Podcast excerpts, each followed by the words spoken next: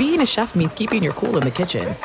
And with Resi Priority Notify and Global Dining Access through my Amex Platinum card... Right this way. It's nice to try someone else's food for a change. That's the powerful backing of American Express. Terms apply. Learn more at americanexpress.com slash with Amex.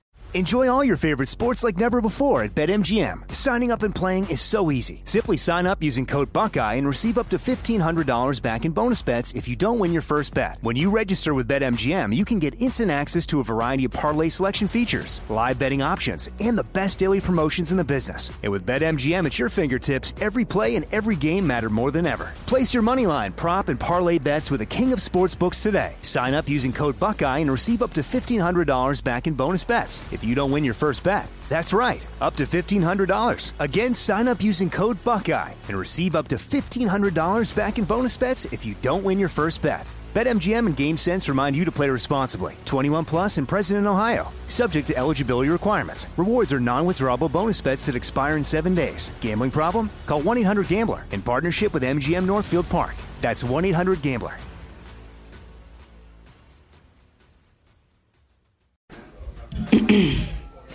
A T and T connects an ode to podcasts. Connect the alarm. Change the podcast you stream. Connect the snooze. Ten more minutes to dream. Connect the shower. Lather up with the news. Sports talk, comedians, or movie reviews. Connect with that three-hour philosophy show. Change the drive into work in traffic so slow. Connect the dishes to voices that glow. Thank you to the geniuses of spoken audio. Connect the stories. Change your perspective. Connecting changes everything. A T and T. I'm Katia Adler, host of The Global Story. Over the last twenty-five years, I've covered conflicts in the Middle East, political and economic crises in Europe, drug cartels in Mexico. Now I'm covering the stories behind the news all over the world in conversation with those who break it. Join me Monday to Friday to find out what's happening, why, and what it all means.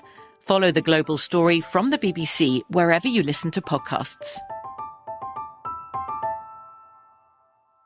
At Bet three sixty-five, we don't do ordinary. We believe that every sport should be epic. Every home run, every hit, every inning, every play. From the moments that are legendary to the ones that fly under the radar. Whether it's a walk-off grand slam or a base hit to center field. Whatever the sport, whatever the moment. It's never ordinary at Bet three sixty-five. twenty-one plus only. Must be present in Ohio. If you or someone you know has a gambling problem and wants help, call one eight hundred gambler.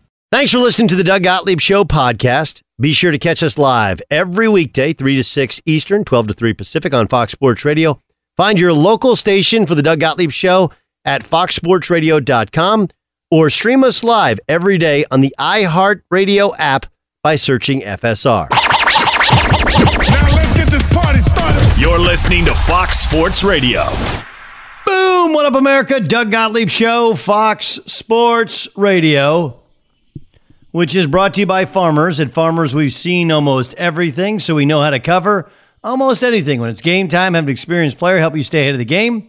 Put their experience into play at farmers dot com. We are Farmers. Bum, ba, bum, bum, bum, bum. Matt Barnes is going to join us um, upcoming in the show. Longtime N B A veteran. Of course, you see him on Fox Sports one. You hear him on Fox Sports Radio. So too will Nick Wright. Uh, Landry Shamet, who is, of course, a rookie guard who was drafted by the Philadelphia seventy-sixers, traded around the trade deadline for Tobias Harris, part of that Tobias Harris trade, hit a big three to give the Clippers a road win, their first road win of the playoff uh, season. Uh, he'll join us in a couple hours. So too will Antonio, da- uh, Antonio Daniels, who's a former San Antonio Spur, played a bunch of teams in the N B A, longtime Spur. Uh, he'll join us. So we'll talk a lot of hoop today. We do have some football.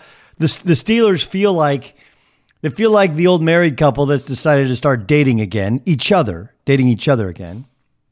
Going to talk some Arizona Cardinals. We're getting ready for the N F L draft. What are we, a week and a day away from the N F L draft? And they say they have not solidified their plans.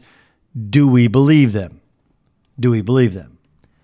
But let let's start with let's start with the Oklahoma City Thunder, who I thought coming into the season.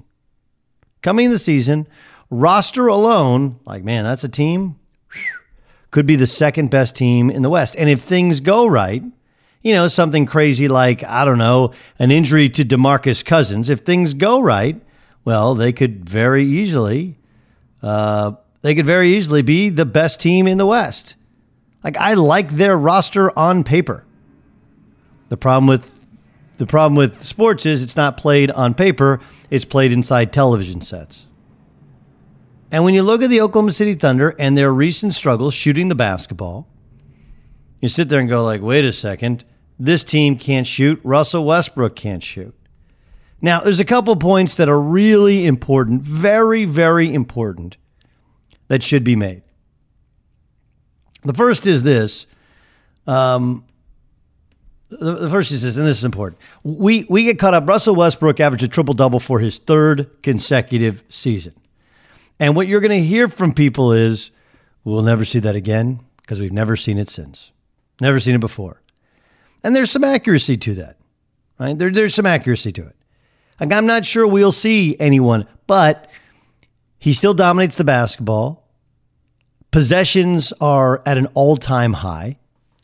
So when your usage rating is high and the possessions are up, there's a greater volume of shots, which creates kind of fictitious numbers in historical comparison for rebounds and assists and, frankly, for points. And, oh, yeah, by the way, no one's really cared that much about averaging a triple-double. Was it possible before? Will it be possible since? I'm not sure. But what matters is Russell Westbrook shooting just twenty-nine percent from three for the regular season, and those numbers are not climbing. Generally, this is, again, generally, and there's nothing broken about how his shot looks. Generally, with a not broken shot, you're steadily going to progress to becoming a mid-thirties three-point shooter. As you get older, as you lose your legs, you become a better shooter. That, that's like basketball one oh one. But he struggled with his jump shot the entire season, and this is not a great three-point shooting team. On the other hand, they are not as bad a three-point shooting team as they have shot so far in the playoffs. Jerami Grant can't buy a bucket, and he's a thirty-nine percent three-point shooter in the regular season, and in, in the efforts to play small ball to match up with the Portland Trailblazers, he's missed everything. I think the pressure of the games, as well as playing on the road and playing some without Westbrook, and then Paul George not making jump shots. I think it's been a culmination of things which have allowed the Thunder to fall two games to none down to the Portland Trailblazers and have such atrocious numbers shooting the basketball. Here's Russell Westbrook after falling to oh and two against the Trailblazers. Quote, starting with myself, I've got to play better. And tonight after the loss, I'm going to take full responsibility for tonight because the way I played was unacceptable. I'm going to be better, so I'm not worried one bit. You know who else is not worried one bit? This guy, me. I'm just not. Right? Like, it's a law of averages, and while they're not a good three-point shooting team and they're shooting a high volume of three-point shots, they're not this bad a three-point shooting team. Does it put a ton of pressure on them? Yeah. Yeah, it does. Let's also remember that even though uh, there is no Nurkic for the Portland Trailblazers, they were the three seed for a reason. Damian Lillard is much better at home than he is on the road. And if they win two games at home and they put the pressure back on the Portland Trailblazers, all you got to do is win one road game in order to steal home court advantage and win a playoff series. The, the troubling part to Westbrook, and maybe the troubling part to the entire organization, is he's not getting better as a shooter. He's not. And everyone in the sport seems to be getting better at shooting three-point shots except for Russell Westbrook. Right, like Brook Lopez went from a low post player to a three-point shooter. Look at everyone else's progression. Whereas Westbrook shot twenty-nine point eight percent from three last year, thirty-four point three percent the previous year, twenty-nine, twenty-nine point nine, thirty-one point eight, and this year, twenty-nine percent from three. And he's not the lone superstar on this team. There were a lot of people who said, hey, Westbrook, he's really learned to play with others. He's really learned to play with others. Or he's taking the same volume of shots, right? He's taking one fewer shot per game. He's just shooting a lower percentage. Yes, he's averaging one more assist a game. Excuse me, zero point four more assists per game, one more rebound per game. He's still a high turnover guy. He's still a high volume guy. He's still a high usage guy. He's just not improving as a shooter. You know, this is, it's like Cam Newton, right? Like, oh, well, you know, Cam Newton, it's the system, it's this, it's the throws. It's like, look, Cam Newton is a below sixty percent completion thrower. Was his shoulder screwed up yet last year? Sure, I'll give you that. He's got shoulder problems. But you tell me the season where all of a sudden he was completing close to seventy percent of his passes. It's not like when you're consistently inconsistent, you're consistently inconsistent. You're not just inconsistent. Am I making sense? I, I'm looking at I'm looking at, at Ramos, and Ramos's head spinning. He's like, yes, that makes total sense. Oh, well, you know, listen, if he ever gets consistent, like, no, he's not. You know why? Because it's not like I have two years of data, right? The prime years of Russell Westbrook are, you know, mid to low forties field goal percentage, low thirties to high twenties three-point percentage. And this year, you know, the big reason he's averaging fewer points per game, shooting less free throw, shooting at lower uh, free throw percentage.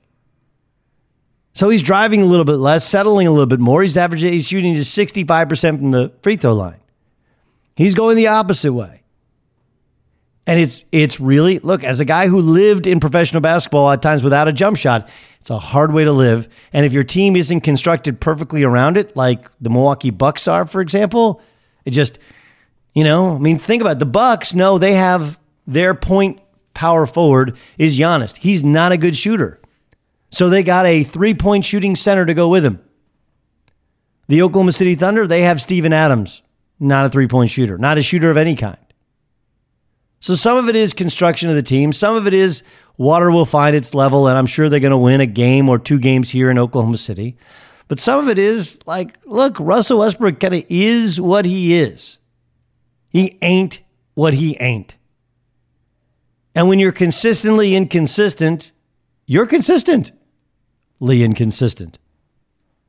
It made total sense to me when I wrote it down before they started the show. And I don't know, Ramos is just the nicest guy. He's like, oh, that's like, you nailed it, Gottlieb. Nailed it. All right, we got a great show for you today. I'm I'm really excited. Got some, I have an explanation, which I think is super interesting, for why Donald Trump kept U C L A from hiring two basketball coaches. Pretty good, right? Speaking of U C L A, former U C L A Bruin star and N B A champion Matt Barnes joins the show. How concerned is he about a former Bruin, Westbrook, in his shooting getting worse, not better? Plus, he played for the Warriors when he won that championship. How different are they, and are they better or worse without Boogie Cousins? We'll dive in next. Be sure to catch live editions of the Doug Gottlieb Show weekdays at noon Eastern, three p.m. Pacific on Fox Sports Radio and the iHeartRadio app.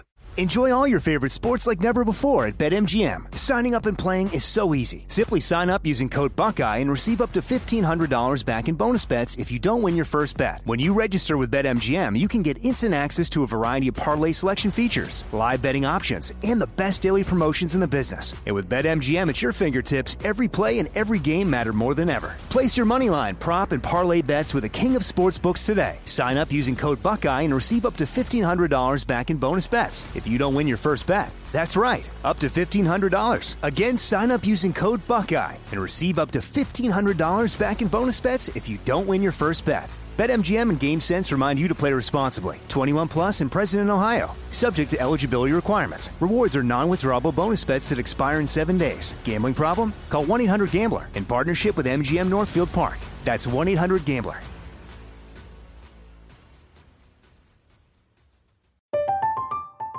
I'm Katia Adler, host of The Global Story. Over the last twenty-five years, I've covered conflicts in the Middle East, political and economic crises in Europe, drug cartels in Mexico. Now I'm covering the stories behind the news all over the world in conversation with those who break it. Join me Monday to Friday to find out what's happening, why, and what it all means. Follow The Global Story from the B B C wherever you listen to podcasts. There's no distance too far for the perfect trip. Hi, checking in for... Or the perfect table. Hey, where are you? Coming! And when you get access to Resi Priority Notify with your Amex Platinum card... Hey, this looks amazing. I'm so glad you made it. And travel benefits at fine hotels and resorts booked through Amex Travel. It's worth the trip. That's the powerful backing of American Express. Terms apply. Learn more at americanexpress.com slash with Amex.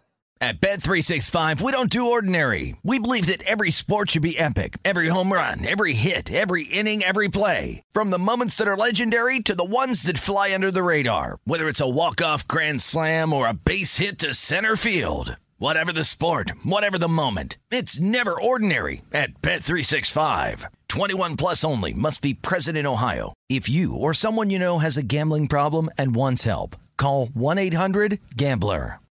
Hey, this is Christina Quinn. I'm the host of Try This, the Washington Post's new series of audio courses. The idea behind Try This is to become better functioning humans without having to comb the internet for countless hours.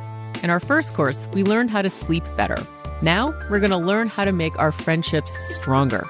I'll offer expert tips that are doable, and I'll keep it short. So let's do this. Class is in session. Find Try This from the Washington Post wherever you listen. At Farmers Insurance, we know the sound of a perfect hot air balloon landing. And a less than perfect one. Seen it, covered it. Talk to Farmers. We are Farmers. Bum, bum, bum, bum, bum, bum. Underwritten by Farmers Truck Fire Insurance Exchanges and Affiliates. Products not available in every state. Car shopping can be confusing with terms like dealer price, list price, and invoice price. True Car shows what other people paid for the car you want, so you can recognize a good price. When you're ready to buy a new or used car, visit True Car and enjoy a more confident car buying experience. Wait, Toronto uh, laid the whoop into Orlando last night. Did you guys see that one? Ooh, what a what a complete and utter beatdown that was. I want to get into this uh, Chris Sale. Boy, Chris Sale owning how bad he stinks. He just said, I, I stink. And, of course, everyone's talking about these uh, the uh, N F L schedule being released. The Patriots are going to open up the season against the Pittsburgh Steelers. Wow. That's pretty good. Uh, New England's also going to host Pat Mahomes and the Kansas City Chiefs in Week fourteen. Ooh, that's pretty good. That's pretty good. So I am, man, I'm fired up. Fired up for N F L season, for the N F L draft, and uh, can't wait. This is a year Fox Super Bowl, right? So, Music, you ever been to a Super Bowl? Have you actually attended the game before? I have not attended the game. I, the past several years, have flown home Friday night. So, how do you feel about that? I actually don't mind. Um, and this year, even though the game didn't turn out to be great, would have been kind of cool to see the Rams, even though I'm not totally a like a diehard Rams fan, just to see a team from L A growing up in L A. Uh, other than that, I mean, the at-home experience of watching the game is so great, whereas, you know, I'd be in the press box way in the back, and you know who knows what my view would be like. So, not totally heartbroken over it. Mm-hmm. Ramos, you ever been to the game? I have not been in a Super Bowl game, no, but I have been around a couple of the games at the uh, Rose Bowl. Have you played in a game? I have not played okay. in the game as well. Wasn't sure. That was a weird. It was. I, I can't. The, the sentence was so. The sentence structure was so odd. I was like, I have not played in the game. Like I wasn't accusing you of being. That's true. You you did not say that. In the game, might be being in the game, not sure what. Um, I, I saw this yesterday. There was a, uh, it wasn't a report, it was a quote. Uh, yesterday there was a quote from Rick Barnes. And the quote from Rick Barnes was basically, hey, look, had U C L A paid the buyout, I would have been the head, I would have been the head coach of U C L A. And I thought it was fascinating. So I... I, I've gotten a, a couple of tips from people, and they're like, do you know about the tax in California on buyouts in which a coach, that would be seen as a gift, right? The coach would have to pay that buyout. I was like, really? Like, yeah. Not just pay, they had to pay the buyout, they had to pay the tax on the buyout. This is one of the things that people don't talk enough about with like athletics, which is if you want to turn it into a pay-for-play thing where athletes become employees, you do understand that all these benefits they get become taxable. You're like, well, really, what what could does that really, really mean? Well, it means a lot. For example, the actual cost of Jamie Dixon, he had an eight million dollars buyout. eight million dollars buyout. There's a one point three seven federal tax, right? That would make the uh, the buyout eight, eleven million dollars. And there's a tax of thirteen point three. That's twelve point three rate plus one percent for income over one million dollars. Would be twelve point four three million dollars. Then you add in uh, Donald Trump has a twenty percent Trump tax, gets you to fourteen point nine one six million dollars. So people are killing U C L A. Like, man, U C L A, just pay the buyout. Just pay the buyout. It's eight million dollars. Pay the buyout. It's not eight million dollars. It's fourteen point nine one six million dollars for an eight million dollars buyout, in addition to the, what would have to be five or six million dollars per year, plus the couple million dollars for the coach's, the coach's assistant salary. It's twenty million dollars for one year. Forget about the rest of the stuff.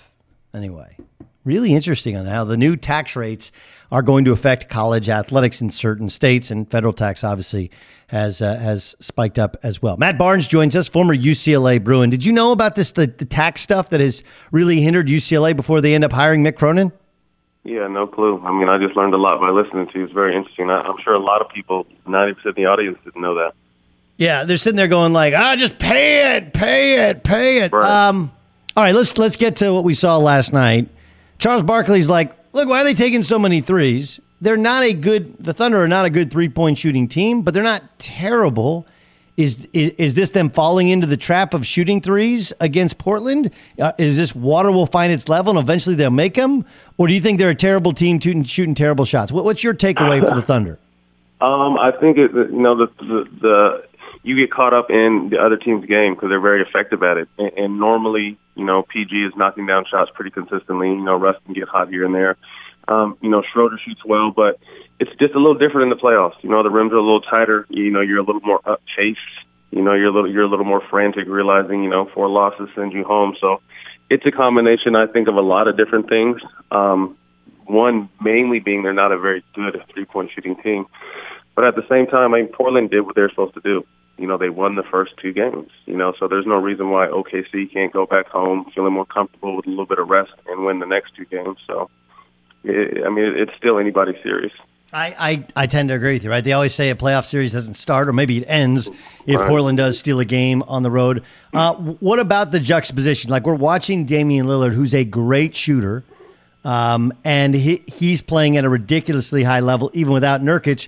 Whereas you're watching Russell Westbrook, who's been an N B A M V P, average a triple-double, but he's he's had a, a season-long shooting issue at the free throw line. And, you know, usually, Matt, when guys get older, they shoot better. They lose a, a step, but but they gain, you know, basketball I Q and game wherewithal, but they also shoot the basketball better. It's an interesting juxtaposition watching them, too, where Lillard has outplayed him in the first two games. No, there's no question. And to me, Damian Lillard is the most underrated player in the league. I mean, he's recognized and he's been an all-star the last few years, but for real, how good he really is, how well he really shoots the ball, the kind of leader he is, the way he, you know, he's a, a silent assassin. You know, you don't hear too much from him, but I hear he's nothing but, you know, he, he leads the team in the right direction. Um, I think he kind of floats under the radar. You know, he's out in Portland. He, you know, you don't see him on very many commercials, but he is, you know, arguably one of the best point guards in the N B A. And I think as far as Russ's shooting lows, I just think it's one of those seasons. I mean, everything you said is right. The older you get, your body slows down. You, you know, you concentrate more on the mechanics and, and actually becoming a, a better shooter. And I just think this is one of those seasons where it, it, it's just been a bad shooting year. And everyone's talking about it. Everyone's saying something about it. And, you know, hopefully he comes back next year uh, and he gets back to normal, at least from the free throw line. And, um, you know, he, he's still Russell Westbrook. And, I, like I said, I think we get – we don't understand what we're witnessing when we watch him. You know, we're we're witnessing history. The last three years, he, he you know he created N B A history, and I think we get lost sometimes because he doesn't like to talk after games, or he's you know he he yells at the crowd or whatever. But he's still an amazing player. No, he's an amazing player, but uh, the, the numbers, the shooting numbers, it is it is odd that he hasn't taken kind of that next step as a shooter. Matt Barnes joining us here in the Doug Gottlieb Show on Fox Sports Radio. Um, Two, it's like two different guys. Kyle Lowry one to, to Kyle Lowry two. Um, I mean, look, on paper, the the Raptors should be better this year in the playoffs than they were last year. Whatever you think of DeRozan, who's a terrific player, Kawhi's better, right? And they add Danny Green, who's got championship pedigree, and yet they, they lose game one at home to Orlando. Can we just we just that's just one bad game, or do, do you think there's something missing there with this Toronto team? I just think it's one bad game, and I think, you know, Kyle Lowry's in his own head. And, you know, their their their game one records and, and you know over the past few years haven't been that good, and he hasn't been very consistent. But, you know, what I, I, I chalk it down to one bad game. Sometimes you need to get slapped in the face to wake up, but at the same time, for all the reasons you mentioned as well, you know, they have Danny Green now, they have Kawhi Leonard, proven championship winners, they have Marc Gasol, who's a veteran center, um, Siakam's a young up-and-coming star, you know, they got Serge coming off the bench, they got Van Fleet, so they have a very deep team. You know, it, to me, it, it kind of hinders as far as they go on how consistent Kyle Lowry can be. You know, if you're paid as much money or you're, you're a consistent all-star, you have to show up in the playoffs. So they have all the pieces. That's why in game one, you know, I, I didn't think too much of it because they have so many other pieces that can help them do what they need to do. But I think for them to go as far as they possibly can, which I feel possibly is the N B A Finals, Kyle Lowry has to be an elite point guard. How does losing DeMarcus Cousins affect the Warriors? I think more emotional than anything. You know, it, it, it, it's just such an unfortunate situation. You know, him working so hard to get back, um, you know, coming to the Warriors the way it happened, and then for him to be in the second playoff game four minutes in and, and tear a squad, I, you just feel bad for the guy. Um, you know, and I know, you know, the guy's heart's heavy or, or over there for him. But I, what I will say is you, you're definitely going to miss him. You know, someone as talented as he is, you know, I figured he'd win a few games at, at some point during the playoffs by his play alone, by his singular play alone.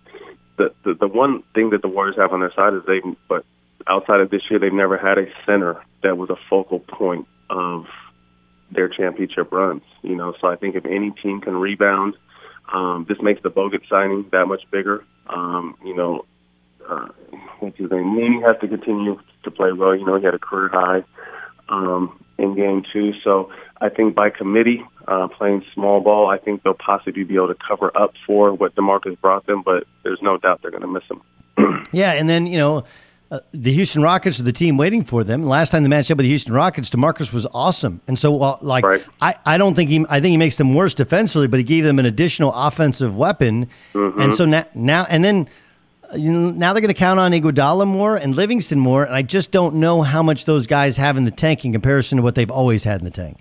Yeah, well, I mean, I think the one good thing, I think the one good thing is that they played. You know, this this season they didn't play as many minutes as they've had in the past. I think they've done a good job of continuing to monitor minutes and, and sitting them during the season, so that for a situation like this, if they need to, you know, up their minutes in the playoffs, I think they'll be all right. Um, but that's the one thing I said at the beginning of the season was the, the lack of depth was the only thing that worried me with the Warriors. Um, you know, you have guys that can come off the bench and play, um, but they don't have that normal depth they had um, in, in, on previous championship teams. So, like I said, losing the market is going to be a big hit, um, but I think by committee they'll be able to rally up, and it's just not going to be – the road to three in a row is never easy, you know what I mean? And it, this is just part of the, the hiccup, you know, losing DeMarcus in, in the second game. It's just going to be a part of their story, you know, whether their stars can rally the rest of the team and and make this push and continue the, the, the three-peat. I think they can. What's your take on Philadelphia? Obviously, you have a team in Brooklyn which spread them out, shot a bunch of threes. Second game, they scored one hundred forty-five points and, and seemed to answer back. Um, what do you think of Philadelphia's prospects in the playoffs? Philly is one of those scary teams where if they realized how good they can be. You know, to me, outside the Warriors, there's not a better starting five on paper than Philly. I just think they lack chemistry for whatever reason that is, you know, adding so many pieces at, at the times they added and the characters they have, you know, with Embiid being, you know, such a big personality. But there's times where you see their flashes and you see them click, and you, even though they may not like each other all the time, you see that, like, them light up when they do stuff well. So if they can really kind of tunnel in on being a team and realizing their potential, Philly's someone that can make the finals in the Eastern Conference. There's, there's no question um, about it. But I think, it, again, as Toronto's hopes right on Lowry, I think uh, 76ers hopes right on Ben, uh, Ben, uh, Ben Simmons. You know, mm-hmm. He's someone that has to be consistent. I think from being, uh, you know, a, a good player to a great player is, is just consistency. And, you know, you saw a young Ben Simmons in game one, and you saw someone who imposes well and had a triple-double in game two. If you were the Lakers and you had a choice, you got three choices, right? You got Monty Williams, who everybody likes, uh, but not really connected with the LeBron family. You got Tyronn Lue, who I think everybody likes. He actually played for the Lakers, but he is connected with LeBron um, and, and with Rich Paul. Or or you could wait hire a president, take a breath, see what the landscape is. Right. What would you do? I think uh, plan B, what you said. To me, it doesn't matter who the coach is if the front office isn't, isn't intact. You know, you, you lose Magic. Genie's going to have to step up. You're handing the keys to Rob Pelinka, which, you know, doesn't have a very good reputation throughout the league. You know, there was rumors of him, you know, being the guy that Magic was talking about when he said backstabbing. So you have a lot of uncertainty in the front office. So, you know, free agent acquisitions don't matter. Coaches don't matter if your front office isn't on the same page. Great stuff from Matt Barnes. By the way, uh, Matt, you have a cannabis, cannabis research study with U C L A, right, to uh, combat opioid effle- effects related to athletes, right? So the idea is, like, look, cannabis is legal in the state of California and several other states, and it's it's how, how does how does that affect athletes in terms of what, of post sports recovery, uh, for pain management? What what is the research study for? Uh, I think how, all. What, what, I think all of the above. I mean, cannabis is, is an amazing uh, plant who, it, you know, throughout its history had just such a negative, you know, stereotype drawn around it. But the more and more research is, is being done, we're finding out, you know, how beneficial this plant is, um, both on the C B D and T H C side, anywhere from, uh, you know, pain management to sleep to focus. Um, you know, the C B D is, you know, for your joints and, and the betterment, just the, the body betterment. Um, so, what U C L A we're trying to do is we're trying to continue to, to spread the word, educate people, and then we also want to do a, a study of former players and, and kind of get a, a, a ground number of how many guys actually used during their career, when they used, why they used, what they got from it, so you can kind of hear guys' own experiences. You know, people use it for, for real reasons. I think that, that people just think, okay, you smoke weed, you're trying to get high, but there's a lot of benefits from it, and I think, you know, no better to hear from is, is from former players who, who've had successful long careers and hear their story and hear why they use it. I think when people start u- hearing the reasons why, it'll open their eyes, and, you know, the continued research from universities is going to hopefully help change, you know, basketball and, and professional sport rules, so it can be, you know, in addition to opioids, you can also use cannabis if, if needed. Matt Barnes, great stuff, Matt. Look forward to seeing you on the T V side. Thanks so much for joining us. Happy Easter to you. We'll talk soon. Thanks, Doug. Same to you, buddy.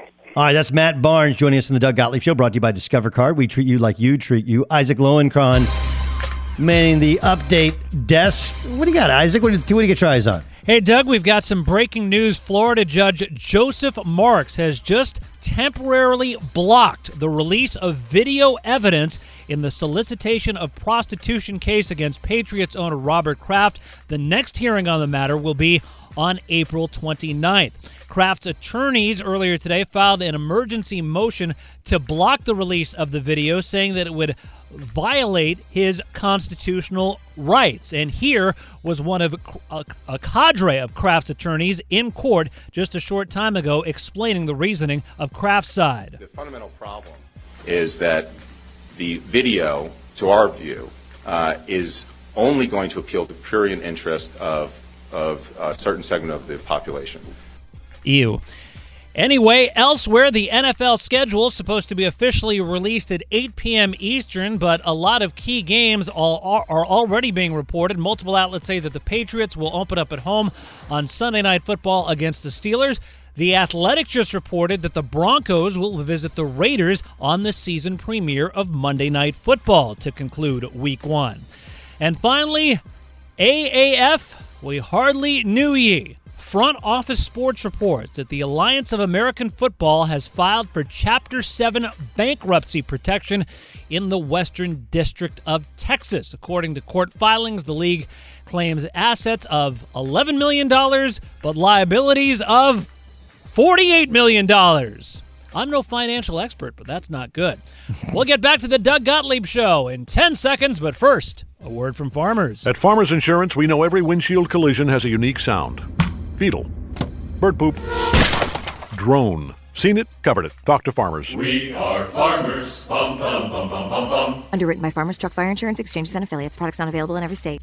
I want to bring on Phil Beckner. It's Doug Gottlieb Show here on Fox Sports Radio. I would... Uh, sometimes in, in the world of basketball, you use the word guru, and college coaches will roll their eyes, but he is a he's a guru. He's a workout guru to uh, many uh, N B A player. Of course, uh, Chandler Hutchison, one of his proteges when uh, he was an assistant at Boise State. And of course, he's worked hand in hand uh, with Damian Lillard going back to the Weber State days. He joins us here on the Doug Gottlieb Show. Is Guru, uh, would that would that be uh, uh, performance uh, specialist? Like how how would you how would you prefer when you walk into a room? How would you prefer to be introduced?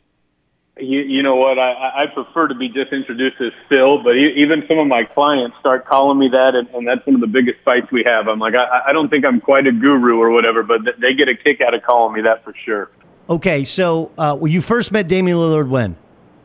Uh, you know what? When I was at Weber State. I, I wasn't the guy who recruited him, but um, I was an assistant on staff. The guy who recruited him uh, had just left, and then you know we just started to develop a relationship there, training, working out when uh, when he was a freshman. Okay, so, uh, and, and for full disclosure, my brother was an assistant at Cal Berkeley at the time. And of course, yeah. and of course, you know, look, Damian is from Oakland, I'm sure. Now, um, they actually did have like a scoring point guard um, that that he he inherited. Um, but the but was he was more, he was a two guard, right? He was a shooter more than anything when he first arrived on campus at Weber, wasn't he? Yeah, absolutely, and uh, I think you tweeted that or, you know, said something about that, but um, what, what most people don't realize is even as a freshman, he, so he, he played two guard for the Oakland Rebels, you know, with Raymond Young. He came to Weber State. We had him, and then he didn't even start like the first nine games of his freshman year, and he ended up being the first freshman in like the last fifteen years um, or in like fifteen years to be first team all conference in the Big Sky. So the first nine games we didn't start him. He was playing the two. Uh, and then after that, we actually transitioned him to the one, and we moved the other point guard to the two and ended up winning the Big Sky, and he became uh, first team all conference as a freshman. How has he taken his game to this level? What's the, what's the progression been like? What, what specifically has he done? You know what, Doug? Um, that, that's a great question. He every summer he, he's been able to train with me, even when I was still coaching college. So, you know, I, I think two things really, really separate him. One, he he has a willingness to um, be, be held accountable. He has a willingness to be coached, even though he's been first team All N B A, Rookie of the Year, four time All Star, whatever it is. Like the people he trusts, both on the Trailblazers staff, both with myself, you know, being his private workout guy during the season and off and, and in the off season, he allows others to hold him accountable. He'll let people push him, confront him, tell him what he needs to do better, what he needs to do um, more of or less of. And then the other thing, like, you know, one thing like everyone's seeing now, this whole logo Lillard thing, um, he, every summer we pick three areas he really, really, really wants to work on and get better at. And uh, the shooting is something he has progressed with. That's something we've done in detail for about four or five years now since, um, I left the Oklahoma City Thunder, and last summer he was like, I really want to increase my range, not only off catch and shoot, but off the bounce. So that was one of our biggest emphasis with him, you know, being able to shoot the ball from distance. And that was something we've always done because obviously, and you played, you know, but um, when a point guard could shoot behind the pick and roll or shoot from N B A three off the bounce, it, it makes pick and roll coverages so much harder to guard him. And now he's able to shoot that thing probably four feet behind the line, and uh, it's just opened up a whole nother, you know, area for him. And I think it's really given him a chance to be special. And what most people don't know is, you know, as much failure as he had last year and all the things that uh, the Trailblazers went through in the playoffs, he knew he was going to need this to get really, really good. So we came up with a system, a foundation to really work on his range specifically. And then the first shot, of course, he hits against the Thunder in the playoffs, was that deep pull-up against Paul George, and he was like, I knew I was going to get that off. He, he specifically told me that. We watched film. He's like, I knew I was going to get that off, and now he's separated himself because he could make those at a very, very high level. I think there's one player in the league that shoots it better from deeper, and that's Steph Curry. Yeah, no, it, it it's really remarkable. Like, if there's something that Steph Curry has done um, in opening up the floor, it's it's not just the, the it's the it's the range. It's coaches nodding their head, going like, "Yeah, okay," and then also the ability to. How do these guys generate the power to shoot off the dribble like that? Because look, if you played basketball, you know that if the ball is in the air and passed to you, you can kind of step in and catch and shoot and get momentum from a pro three or a little bit beyond. If you're coming down in transition, you got the momentum coming. But these guys are, you know, in and out, pull up three, through your legs, pull up three from, you know, thirty feet. What, what's what's is there a secret sauce there to shooting with that type of range and that type of accuracy? I, I really think there is a there is a secret sauce, and I think there's a lot of guys, um, one who can't teach it or who don't get the information, and there's a lot of guys who won't work on it that way because it's not fun. It's sometimes boring. It's monotonous. It's really tough. And, uh, you know, Dame, he works like a robot. He works like a machine. He could just do rep after rep. But the word you used, I, I think you said generate power. What we talk about is generating power and generating force. And there are, you know, a couple mechanical things. I, I think, number one, it's the movement of your body and your ball. We call that like body ball movement in our workout. And it's kind of a, just a term we've kind of come up with, and I use with other pros and guys like, you know, Chandler Hutchison, who, who was at Boise State. But we want our body and the ball to move fluid and to move effectively together. And then the technique, and, and this is something, you know, Dame loves these, we call them foundation shooting drills. It's a lot of different types of jumping, a lot of different types of bouncing. There's actually ten different types of shots. And I'm not talking, you know, like off a flare or off a pin down. These are technique, foundational building shots, and they're almost like a diagnostic test. If you don't do them right, they're going to expose what you're doing wrong. So number one, body ball movement. Number two, generating that force and that power off the bounce. And I know this sounds kind of cliche, but, you know, being able to use your legs and shoot through the basketball. Like that's yeah. kind of, and it's a little bit of a visual thing as well, but a lot of guys, their legs and their arms won't work together. And you watch Steph, Steph's really great at it. I think Devin Booker's another guy who's really, really great at it. They're just elite movers. And I've talked about this a lot since I worked for the Thunder. I just, I always say the best players are the best movers. When your body and ball moves together, the force you generate, the power you generate is able to push that ball more fluid and more accurately over the rim. Uh, really, really quickly, you mentioned your time with the Oklahoma City Thunder. What's going on with Russell's shooting? Usually at this point in your, your career, you lose a step and you gain it in shooting. Why has he struggled? I have no idea. I mean, Russ is an ultimate competitor. You know, he, he and Dame have so much respect for each other. It's awesome to see those guys go back and forth.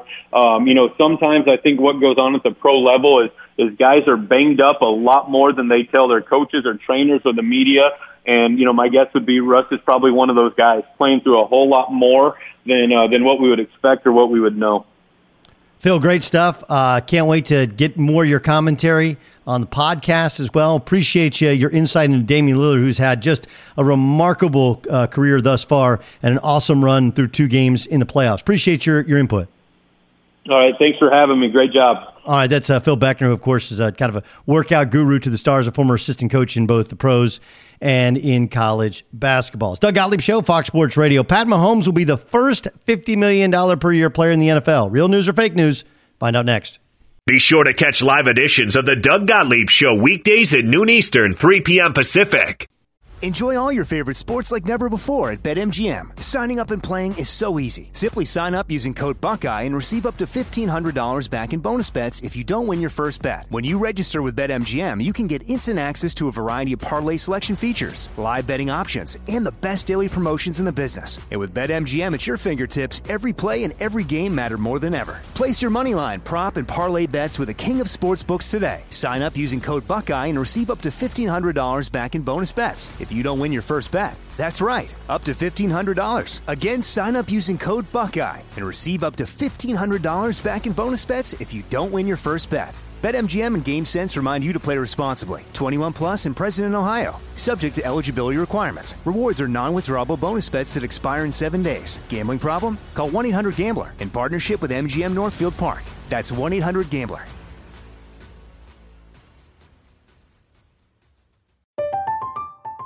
I'm Katia Adler, host of The Global Story. Over the last twenty-five years, I've covered conflicts in the Middle East, political and economic crises in Europe, drug cartels in Mexico. Now I'm covering the stories behind the news all over the world in conversation with those who break it. Join me Monday to Friday to find out what's happening, why, and what it all means. Follow The Global Story from the B B C wherever you listen to podcasts. This is it. We've got an Amex Platinum Pro on our hands, ladies and gentlemen. We haven't seen anyone relax like this before in the Centurion Lounge. Is he connecting to complimentary Wi-Fi? Oh, my. Look at that. He is. And you will not believe where he's going next. The Amex dedicated card member entrance for the win. Unbelievable. When you get travel perks with Amex Platinum, you're part of the action. That's the powerful backing of American Express. Terms apply. Learn more at americanexpress.com slash with Amex. At Bet three sixty-five, we don't do ordinary. We believe that every sport should be epic. Every home run, every hit, every inning, every play. From the moments that are legendary to the ones that fly under the radar. Whether it's a walk-off grand slam or a base hit to center field. Whatever the sport, whatever the moment. It's never ordinary at Bet three sixty-five. twenty-one plus only. Must be present in Ohio. If you or someone you know has a gambling problem and wants help, call one eight hundred gambler. There's a lot happening these days, but I have just the thing to get you up to speed on what matters without taking too much of your time. The Seven from the Washington Post is a podcast that gives you the seven most important and interesting stories, and we always try to save room for something fun. You get it all in about seven minutes or less. I'm Hannah Jewell. I'll get you caught up with The Seven every weekday, so follow The Seven right now. At Farmers Insurance, we know a roof can withstand a lot. One exception being an airborne car. Seen it, covered it. Talk to Farmers. We are Farmers. Bum, bum, bum, bum, bum, bum. Underwritten by Farmers Truck Fire Insurance Exchanges and Affiliates. Products not available in every state. Car shopping can be confusing with terms like dealer price, list price, and invoice price. True Car shows what other people paid for the car you want, so you can recognize a good price. When you're ready to buy a new or used car, visit True Car and enjoy a more confident car buying experience. Every day at this time, we like to get you caught up in as many stories today as possible. We do so by handing it over to someone like Isaac Lowenkron and play a game.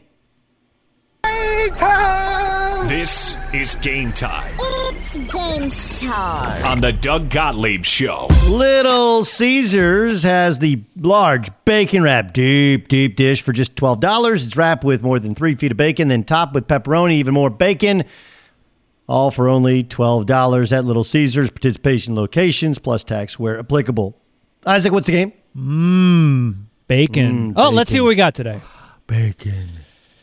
Getting more and more difficult to tell the difference with each passing day. According to a report, as the market for franchise quarterbacks continues to rise, the belief around the N F L is that Patrick Mahomes of the Chiefs will be the first fifty million dollars per year player. Real or fake? Um, well, he has to be a forty million dollars per year player, so I'll say it's fake news. You are fake news. Yes. You're absolutely correct. According to Mike Freeman of Bleacher Report, Mahomes could be looking at an extension that averages only forty-five million dollars a year. Ugh. Well, Mike Freeman's always accurate with the numbers, too. There you go. So that's a sarcasm. Hashtag sarcasm. Yes. Hashtag, ha- hashtag uh, payout for the uh, Colin Kaepernick, Eric Reed thing. But anyway. Speaking of quarterbacks, the Cowboys and Dak Prescott are having active discussions about a contract extension of their own. Real news or fake news? That's real news. They're real, oh. And they're spectacular. Here's the lowdown from Stephen Jones in an interview on one oh five point three The Fan. Yeah, we're always open uh, to looking at, uh, you know, looking at things. And certainly if there's opportunities there that make sense, and then we'll uh, we'll progress. I mean, I think uh, pretty much everybody's on it pretty good, that there's a, Uh, you know, some pretty active discussions now with uh, Dak and, and Amari, but it doesn't mean that we uh, some can't pick up in short order with uh, other players that we have on our roster that we certainly want to keep uh, keep here in Dallas and have them remain Cowboys in the future. Not a surprise. I mean, like, listen, uh, they, they don't have to give him a new deal. They're doing the good cop, bad cop thing. Uh, with Jerry and his son. And I think they'd like to get it done, but they'd like to get it done in a team-friendly deal. I, I think that's smart business.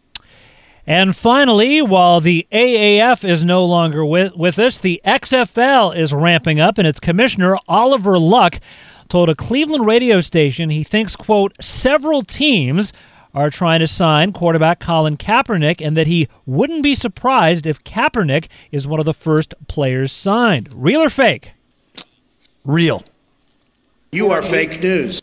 He actually said he has no idea whether Colin is in shape or not, whether he wants to play. He says the X F L is a league that has salary restrictions, I'm guessing differently than the A A F, and obviously at least based on what people have said that might play a role in his desire to play. He also said as long as Johnny Manziel fits the X F L's behavioral standards, he said he was sure he would have an opportunity, but they've had no contact with him yet. Well, what, what Oliver Luck is saying is what people in the N F L have said for years. Like, we, we don't see him working out. He's not going. He's he's not actively pursuing a job, and so all these people that want him to play seem to want him to play more than he wants to play. That's game, huh? Game time. This is Game Time on the Doug Gottlieb Show. All right, coming up next, our old pal Nick Wright from First Things First joins the show. I'll ask him if he's worried about Russell Westbrook and why he thinks the Rockets are better this year. This is the Doug Gottlieb Show. Fox Sports Radio has the best sports talk lineup in the nation. Catch all of our shows at fox sports radio dot com. And within the iHeartRadio app, search F S R to listen live. Enjoy all your favorite sports like never before at BetMGM. Signing up and playing is so easy. Simply sign up using code Buckeye and receive up to fifteen hundred dollars back in bonus bets if you don't win your first bet. When you register with BetMGM, you can get instant access to a variety of parlay selection features, live betting options, and the best daily promotions in the business. And with BetMGM at your fingertips, every play and every game matter more than ever. Place your moneyline, prop, and parlay bets with the king of sportsbooks today. Sign up using code Buckeye and receive up to fifteen hundred dollars back in bonus bets if you don't win your first bet. That's right, up to fifteen hundred dollars. Again, sign up using code Buckeye and receive up to fifteen hundred dollars back in bonus bets if you don't win your first bet. BetMGM and GameSense remind you to play responsibly. twenty-one plus and present in Ohio, subject to eligibility requirements. Rewards are non-withdrawable bonus bets that expire in seven days. Gambling problem? Call one eight hundred gambler in partnership with M G M Northfield Park. That's one eight hundred gambler.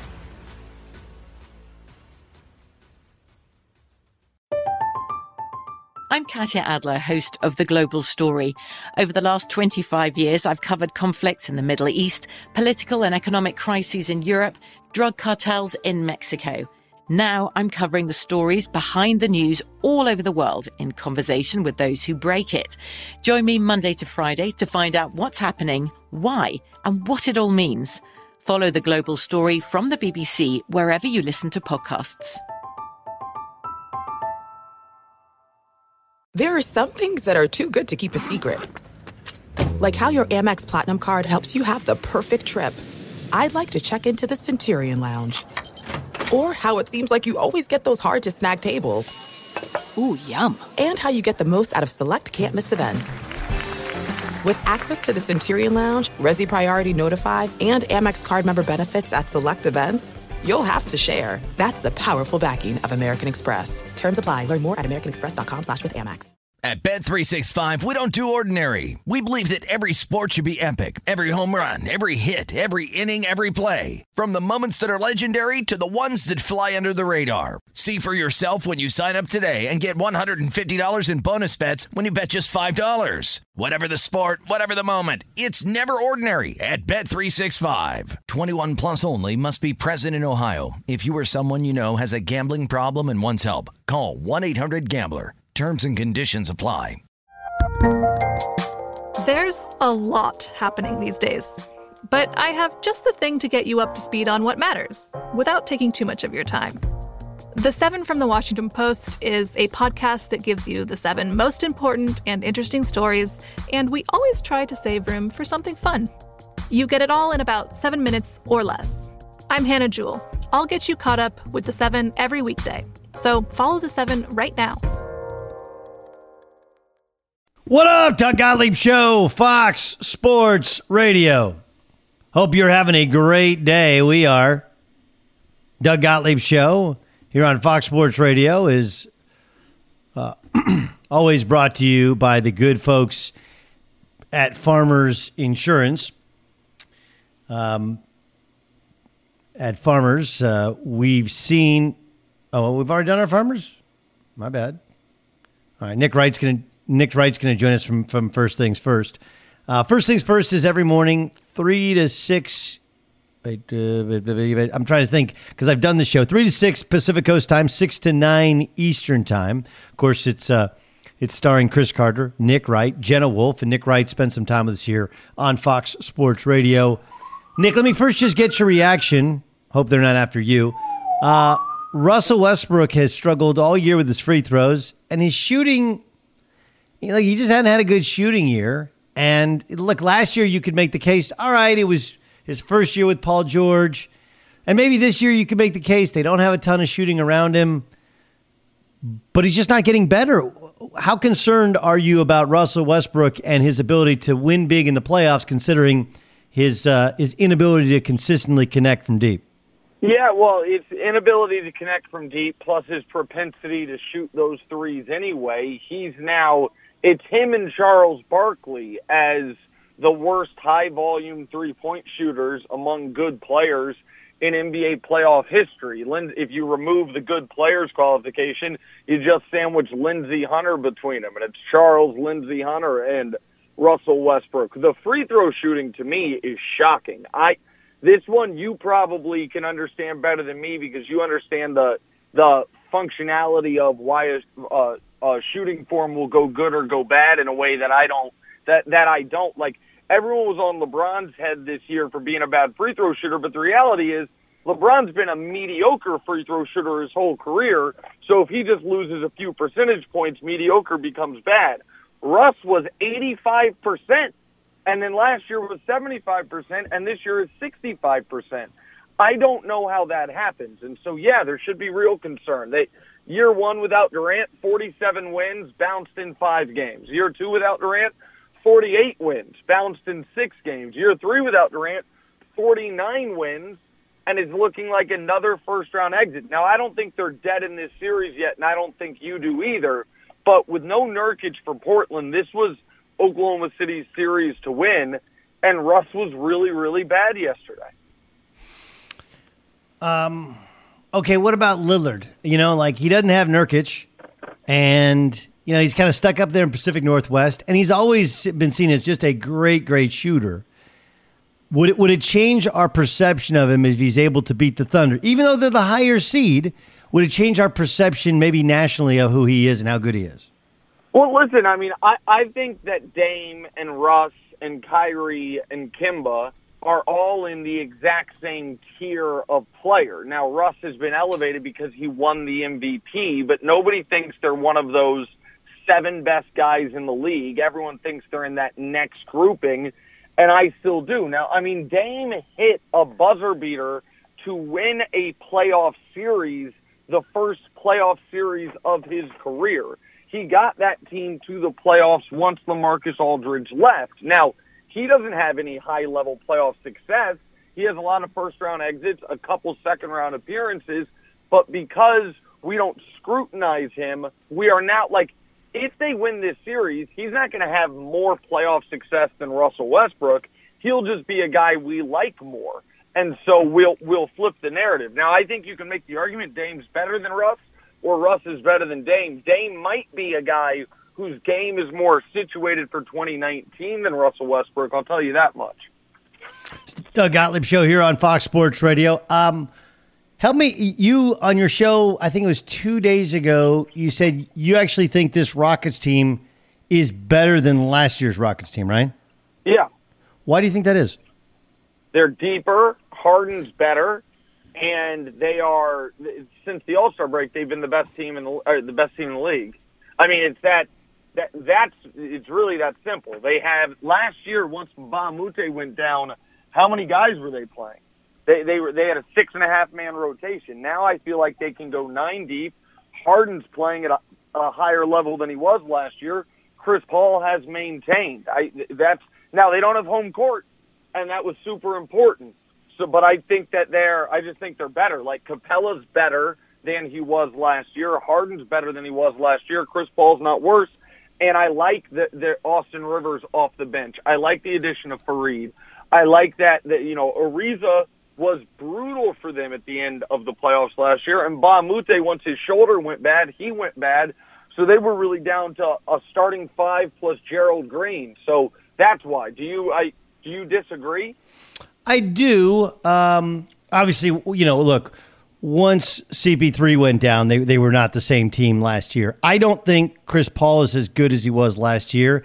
And I, I, I think Trevor Ariza was just a higher-level guy at that position. Um, I thought their starting lineup was was better last year, even if James Harden is seemingly playing at a higher level this year offensively than he was previously. I thought they were better defensively last year. I thought they were, now the field may not be as strong. Like, I don't think the West is actually as good as it has been. Um, you know, the Warriors, for example, I don't, I don't think they were better with DeMarcus Cousins. They're definitely not better now. Uh, but I, I, I really truly believe that they were better last year. Is their depth better? You could make that argument. But uh, but Trevor Ariza was a real issue for uh, for Kevin Durant to play against. Yeah, listen, and, and maybe P J Tucker can be that same issue for Durant this season. The Warriors are not better than they were last year. We agree on that end. And I just think if you look at the Rockets' numbers after that horrible twenty-five game start, and particularly if you look at their numbers in games that Chris, James, and Capela all play, then their defense is better than it was last season. P J Tucker should be all defensive first team this year. Chris Paul's always an excellent defender, and Clint Capela is one of the most underrated defenders in the league. You add to that that Harden has gone from horrifically, embarrassingly bad defender to actually an above-average defender for his position, and it's like, okay, that that's the makings of a good defensive team. And I don't think we can, just because James Harden won the M V P last year, I don't think we can discount the jump he took this year. He's he's unguardable, evidenced by the way Utah decided, man, we'd just rather play four on five and give him runs to the rim rather than let him shoot step backs on us and hit guys. Like, he's he is mastering offensive basketball in a way that I don't think anyone's familiar with. Doug Gottlieb Show here on Fox Sports Radio. All right, so now we've had a couple games in, and look, it's really hard to, to go crazy about the Raptors playing poorly game one when they when they thump Orlando game two. Yep. Um, you know, I mean, like, look, yes, the Celtics beat the Pacers and held them to seventy-four points, but that's kind of what we expected when you take Victor Oladipo off the Pacers. But we, we have had a couple, and we've had the Sixers it's not, it's lose. Not, by the way, by the way, I think the Pacers, I think that series goes at least six and maybe seven. I don't think the Celtics should have been that thrilled about game one. Like, look, when a team makes two baskets for eighteen minutes, you're going to beat them. But the Celtics' offense was horrifying. That looked like a nineteen ninety-four Knicks Heat game. And I don't think Boston can be super thrilled about how they played in game one. So I actually think that series could be really good. But sorry to interrupt. No, no, you, you, you're, you're more than welcome. It's a conversation more than anything. Nick Wright, our guest on the Doug Gottlieb Show. Okay, so now that we've had a couple of games, what do we make of the East? Uh, listen, M- Milwaukee has had the the profile of not just a championship contender, not just a champion, but they they had the regular season profile of a team that would be one of the fifteen best teams we've ever seen. Now, it is hard to assign that to them until we see the postseason success, but they check every single box. They've got the guy, the, the league M V P most likely, and the guy who you can might be able to make the strongest argument is the best player in the league uh, as their star player. They have depth. They have a top three offense. They have a top three defense. They have, I think, a really good coach. They, they have everything you need. I think it is Milwaukee's to lose. I think Milwaukee will absolutely dominate whomever they play in round two, be it Boston or Indiana. And then it'll be really curious to me to see – Do the Sixers, does it click for the Sixers who've only had twelve games with this starting five, or does it not, in which case Toronto will be Milwaukee's competition in round two? And by the way, speaking of best player in the league, before we're done, I want to ask you something about Kevin Durant. But uh, on the the East, I, I would be at this point very surprised if Milwaukee's not in the N B A Finals. Uh, I, I you'd be very surprised. You think they're they're far and away better? They haven't won a playoff series yet uh, with Giannis, and you'd be very surprised they weren't in the N B A Finals. Like, look, the first series appears to be a walk. Why do you feel so strongly about the Bucks? Well, I mean, they're the first two series are going to be walks for them. Like, they are. You, that's fine that they haven't won a playoff series yet, but they're about to. They also this is Giannis's first season in his career with a living, breathing human as a head coach. That helps a lot. They the, the, what they've done for building a defense around his very specific skill set has been brilliant. What they're doing offensively with he and Brook Lopez, I think, is so sharp. I they, they might get Malcolm Brogdon back by the Eastern Conference Finals, And, like, Toronto's a, a good team, but Toronto has one guy you trust. That's it. One guy you trust. I just, I think, yeah, I would be, I think Milwaukee is a heavy favorite against the field to come out of the East. Who do you think should be the next head coach of the Lakers? Someone present me with an option better than Ty Lue, and I'll listen to it. But the, the, the bad organizations, companies, teams are worried about optics. Good organizations are worried about what is the best course of action for us to achieve our goals. So the, the way it's so odd because it's the same the same group of people who want to undercut LeBron are the exact same people who want to say Ty Lue's championship doesn't count because he won it with LeBron. It's one or the other. Like we have, if you're going to say we don't know how good of a coach Ty Lue is because he did it with LeBron, then I guess if Steve Kerr were available, you wouldn't hire him either because we don't know how good he is because he's only done it with Steph. Like Ty Lue fits every, it checks every box you'd want a head coach to check if you have LeBron James on your team. Now, if the Blazers blow this series, right, and the, they fire Terry Stotts, okay, well then now you have a different viable option. But right now, Jason Kidd would be horrifying. I don't know about Juwan Howard. I like Monty Williams as a man, but I've never been impressed with him as an N B A head coach. I don't know a better option than Ty Lue. But I will tell you this, what I'd like the Lakers to do at head coach is not hire one right now and hire a God-blessed team president instead of just elevating Rob Pelinka, but that doesn't seem to be what Jeannie Buss wants to do. The the problem with it is, with hiring Ty Lue, is the perception that the league has, right? Like, that that's a that's a real legit problem, which others, of course, Zach Lowe, I think, had on his last podcast, right? Which is um, whether or not Rich Paul and Ty Lue and LeBron James are, in fact, making all decisions. Jeannie doesn't want that because it's her team. She doesn't She doesn't want anybody thinking anybody else is running the team, in addition to the fact that they struggle to get players from outside of the scope of. And then, you know, like, what is the best option? Anthony Davis, but New Orleans has to want to make that trade during this last year of the contract. You think New Orleans would be less likely to make the trade because of who the Lakers make as their head coach? No, With- but I think but but I think what happens is if the Lakers hire Ty Lue, And the oper- and the operating belief for everybody in the N B A is LeBron and Rich Paul, and oh, they're running this thing, right? Is they know other guys aren't going to go there. All the elite guys are not going to go there. They just don't. They don't want to do that. It's not what they want. And so they know they but have to go and get Anthony Davis. But hold huh? on. But what is the evidence of that? Huh? What's the evidence of that? That if that if the that elite players would be bothered by an elite player running a team. That's just a narrative that's out there. So, someone other than Kevin Durant put their name behind that idea. Somebody. What is the evidence of that? I'm it, telling you, that's what people in the N B A say. You know people in the N B A. You've never heard that before. No, no, no, no, no, no, no. That, that is certainly what, for, like, I know who hates this idea. The people who have been running teams forever. Front office people. Uh, general, I, I know general managers. I, I agree with that. But what is the evidence I, that players don't like this? There is none. Players are incredibly indebted and grateful for the way LeBron has shifted the power structure from the stodgy, mostly white, mostly didn't play front office members to young black players. That is a reality and a truism. And so if you're saying to me that the Lakers hiring Ty Lue might make teams less want to do business with them less, I'll listen to it. But it, but the Pelicans just hired David Griffin, so I don't think that'd be a problem.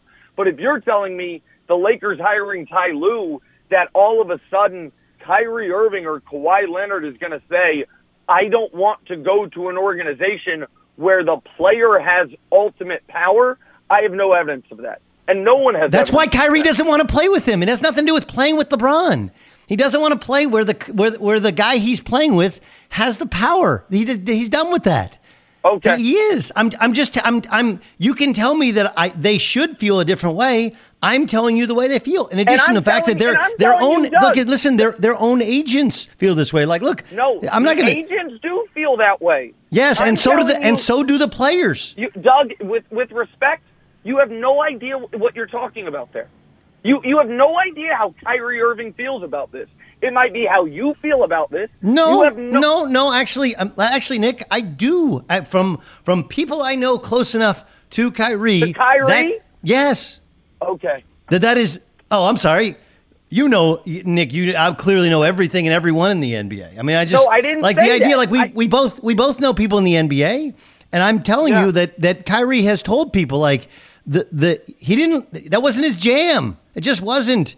Like, it, it has nothing to do with playing with LeBron. Like, playing with LeBron, like, yeah, you're going to accept some blame when you don't make shots. But he gives you freedom. That ain't. That's not it. It's the, you never really know where you stand with him.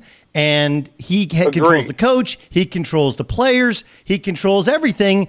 And so so you don't, so you're kind of like walking on eggshells. It's not an equal part. It's not an equal partnership in any way. And it's not what people want. It's not how a team is supposed to be structured. So who should and guys, the Lakers hire? Who should they hire? Yeah. Look, you, you have one of you have one of two choices. You go Ty Lue, you got to go, you know, try and figure it out and, and hope LeBron has what he used to have and get as many shooters as you can. And hope you can pull off a deal with Anthony Davis. What they should do is they should hire a president first, like a legit yep. president, okay? And then have a legit coach. I don't know why they're rushing a coach. They don't play another game until next October, right? So I don't know why they need a coach I- this second. I agree with that one hundred percent, and I and I said that's what I would do as well. But it doesn't look like they're going to do this. And so I'm, I, I just want to ask you again, because I feel like a lot of people are, are in this camp. They shouldn't hire Ty Lue, but I can't come up with a name they should hire. They are clearly doing the coaching search now. If it's not Ty Lue, who is the better option? Would would Coach K be a better option? Sure, no problem, but Coach K ain't coming. Okay. I'm, like, look, I think you explore the Izzo. I think you explore the K. I think you explore Bill Self. I think you explore uh, the I- the idea of figuring out who's who's on the market um, uh, as a head coach.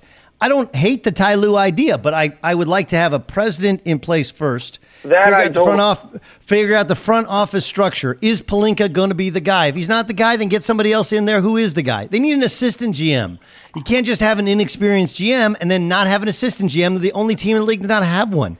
Like they're, I, you know, they're like they're I like totally trying to they're like that. trying they're like trying to fix the backsplash when the foundation is screwed up on the house. You're like, no, no, no. You know what I mean? Like, I think that that's the biggest totally issue there. Correct. That is, uh, uh, listen, they might hire Kurt Rambis because Jeannie is friends with his wife. Like, no, no, no. That I one thousand percent agree with you on. I vehemently disagree with the idea that that hiring Ty Lue is going to hurt you in the free agent marketplace. And I know we're way, way late, but I just have to know, what, what's your what's your opinion of Your your proclaimed best player alive getting his lunch eaten by a guy a foot shorter than him for two straight games? Um, I don't know if he's gotten his lunch eaten by him. I think it's it's this this reminds me of high school basketball. That that's what it reminds me of. You know, when you have high school basketball and you have the big star who's like six five, six six, and you put the the guy who looks like me, the coach's son, on mm-hmm. him, and he gets up into him, and anytime he moves, you know, he flops all over the place. I I, I kind of think it's embarrassing what the what the officials have done. Is that they've allowed Patrick, who I, I like, I mean, I love the Patrick Beverley thing, if it was on my team, but it, it you wouldn't allow that to happen to Steph Curry. You wouldn't allow it to happen to LeBron James. Maybe LeBron James is so strong he wouldn't allow it to happen to himself.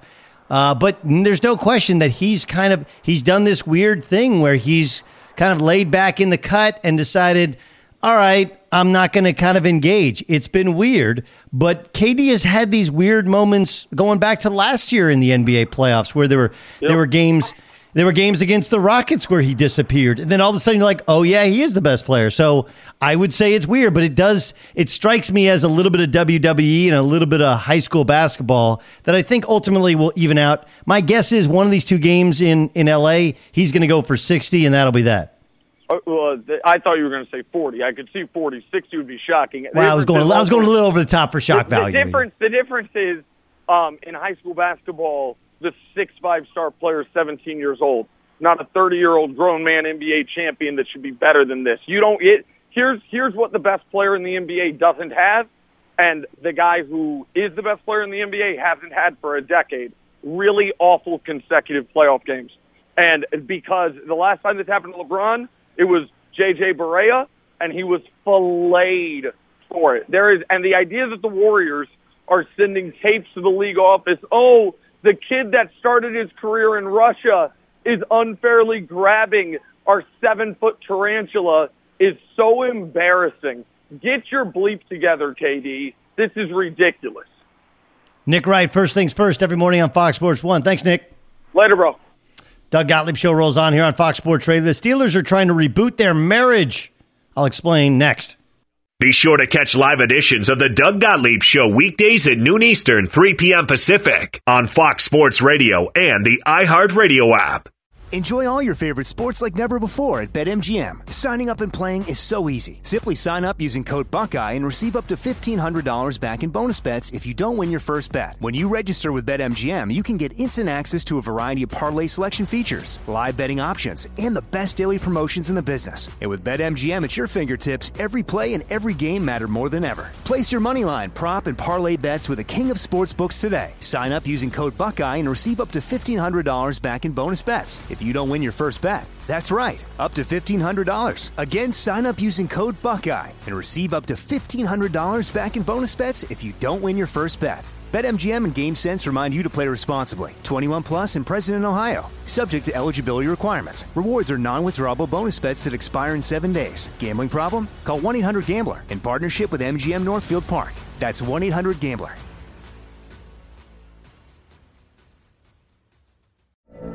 From B B C Radio four, Britain's biggest paranormal podcast is going on a road trip. I thought in that moment, oh my God, we've summoned something from this board. This is Uncanny U S A. He says, somebody's in the house, and I screamed. Listen to Uncanny U S A wherever you get your B B C podcasts, if you dare.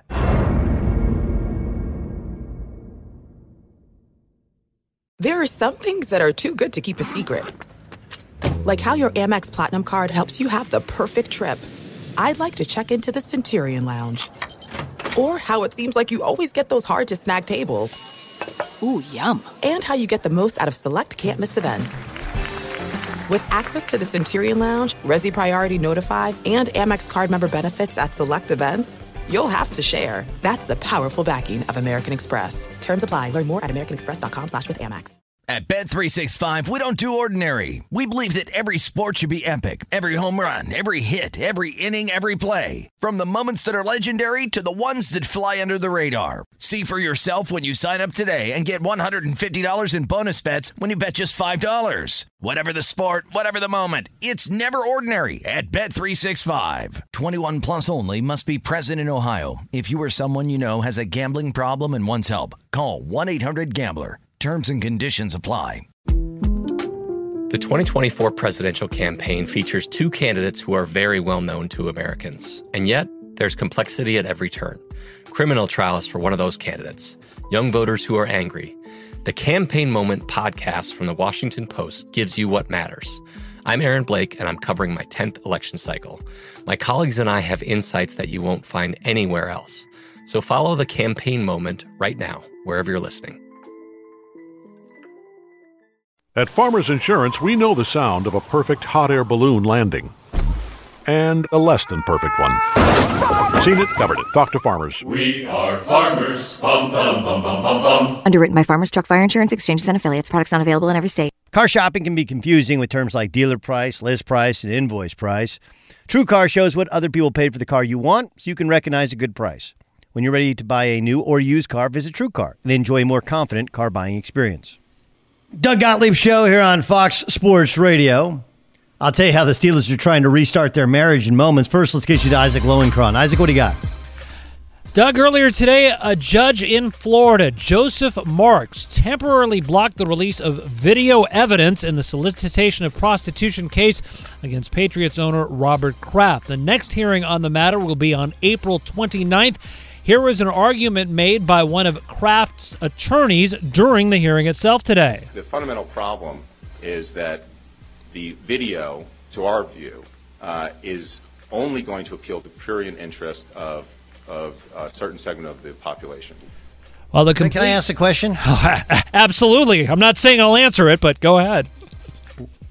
Do you know what um, purient means? Yeah, it's uh, it's spelled P R U R, but pronounced purient. It's, um, how can I put this delicately? Um, kinky in nature, if you will.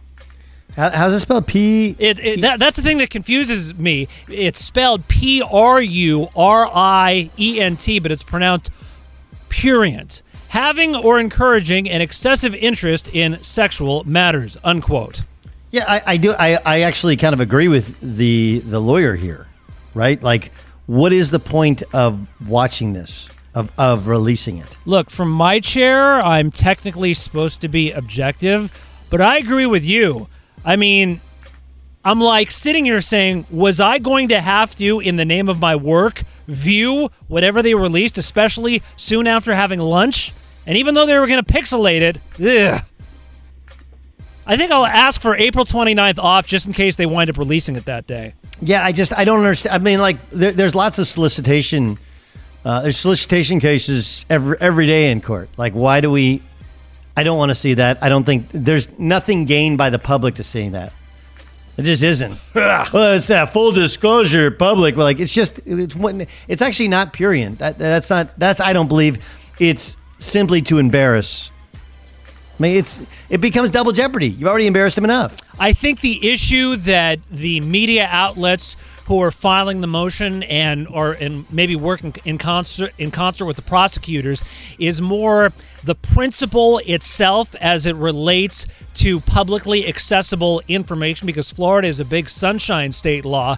But in this specific case, if y'all don't want to release that video of Robert Kraft, even though it's pixelated, I'm cool. I'll, I'll pass on this one, you know. I'll get on the bandwagon for transparency about, like, anything else, but I don't need to see it. Once you see something like that, even if it's pixelated, you can't unsee it. You're not going to be able to unsee the rest of the complete N F L schedule when it's officially released tonight at eight Eastern. Many of the marquee matchups already being released, including the Patriots hosting the Steelers in Week one on Sunday Night Football and the Raiders hosting the Broncos on the season premiere of Monday Night Football.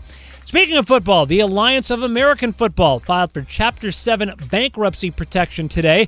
According to court filings, the league claims assets of eleven million dollars and liabilities of forty-eight million dollars. The league saying in a statement, quote, "We are deeply disappointed to be taking this action. The A A F strove to create new opportunities for talented players, coaches, executives, and officials while providing an exciting experience for fans.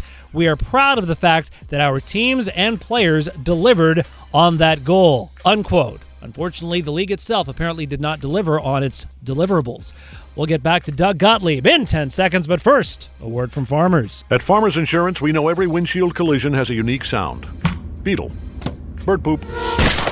Drone. Seen it, covered it. Talk to Farmers. We are Farmers. Bum, bum, bum, bum, bum, bum. Underwritten by Farmers Truck Fire Insurance, Exchanges and Affiliates. Products not available in every state. So Ben Roethlisberger is attending the Steelers' phase one of their offseason program as part of a large turnout. Roethlisberger told Steelers dot com, quote, "We want to show we are here dedicated to this team, dedicated to having a great season. We are all about each other." You know what they remind me of? They remind me of the married couple. It's like, you know, we just need to go on a date again. Like, and she's like, "What do you mean date again?" Like, you know, like a date. Like, tell me what time. I'll pick the restaurant. I'll pick you up. I won't tell you where we're going. Like, we've been married for twenty-five years. Hey. So, you know, like, I'll, I'll pick you up at seven. She gets ready. You come in. You knock on the door. You got flowers. It's a little cheesy, a little over the top. You try someplace new, you know? You sit across from each other. You act kind of coy. Yeah, people do all the time. Get reacquainted. Some people go on vacation, go to Cabo. All right, let's, just, let's, let's let's dial it back. Remember when we didn't have kids and we didn't have children sleeping in our bed and we didn't constantly argue about our finances? Th- that's what the Steelers are doing here. And there's nothing wrong with it. It's very natural progression. You know, Ben Ross was like, look, let's just, let's just, we're going to, the only way we're going to do this without Antonio Brown, without Le'Veon Bell, is to be fifty-three, fifty-three heartbeats together. fifty-three as one. Right? And once we do that, once we do that, then, well, then we'll be on our way. Now, look, the, the issues that led to the marital strife to begin with will probably rear its head at some point. There's always going to be a guy who wants a new contract. Ben, Ben Roethlisberger is always going to see himself and be viewed as some sort of elite guy in comparison to the rest of the guys that haven't won two Super Bowls. And his talent isn't what it used to be, and he does hold on to the ball, which causes him to turn it over, et cetera, et cetera. But in the short term, like, yeah, okay, kind of works. Gives you a little marital refresher. You should be doing it more often than once every twenty years. But it makes complete sense. Right? Don't forget Ramon Foster came out and said, hey, you guys got a problem. Here's my number. To all the former players. Like, look, we want to, we got this thing all handled. Your head coach, Mike Tomlin's probably going to dial up the accountability and be a little bit more discipline oriented. Might go a little bit against his personality, but it's what's been called upon. I mean, the idea that the Steelers would keep continuing along the same path and expect a different result, that would be, by definition, insane. So most people just try and refresh your relationship. Now, Ramos has decided to impregnate his wife again. That's another way to restart your relationship, right? Hey, let's, that's a good let, point. Let's go back to the diaper stage where we don't sleep at all. And it's really expensive. And everybody's tired and cranky. Like, yeah. Phase one, Doug. Phase one. That's that's uh, that's Ramos phase one. Steelers, meanwhile, are just showing up at camp. By the way, Ramos, I was sending this video. I got video of my son that I found yesterday. He was like one and a half or something in a bathtub. And, I mean, it's just so yummy. You're just like, man, I'm, I'm, I was jealous of you yesterday. I was I was really jealous of baby Ramos, which is uh, which is being cooked up in your wife's belly as we speak. It's Doug Gottlieb Show here on Fox Sports Radio. At Gottlieb Show is the Twitter handle. Charles Barkley thinks the Lakers still have a bright future. Tell you what I think. Next. Be sure to catch live editions of the Doug Gottlieb Show weekdays at noon Eastern, three p.m. Pacific. Enjoy all your favorite sports like never before at BetMGM. Signing up and playing is so easy. Simply sign up using code Buckeye and receive up to fifteen hundred dollars back in bonus bets if you don't win your first bet. When you register with BetMGM, you can get instant access to a variety of parlay selection features, live betting options, and the best daily promotions in the business. And with BetMGM at your fingertips, every play and every game matter more than ever. Place your moneyline, prop, and parlay bets with the king of sportsbooks today. Sign up using code Buckeye and receive up to fifteen hundred dollars back in bonus bets. It's If you don't win your first bet, that's right, up to fifteen hundred dollars. Again, sign up using code Buckeye and receive up to fifteen hundred dollars back in bonus bets if you don't win your first bet. BetMGM and GameSense remind you to play responsibly. twenty-one plus and present in Ohio, subject to eligibility requirements. Rewards are non-withdrawable bonus bets that expire in seven days. Gambling problem? Call one eight hundred gambler in partnership with M G M Northfield Park. That's one eight hundred gambler.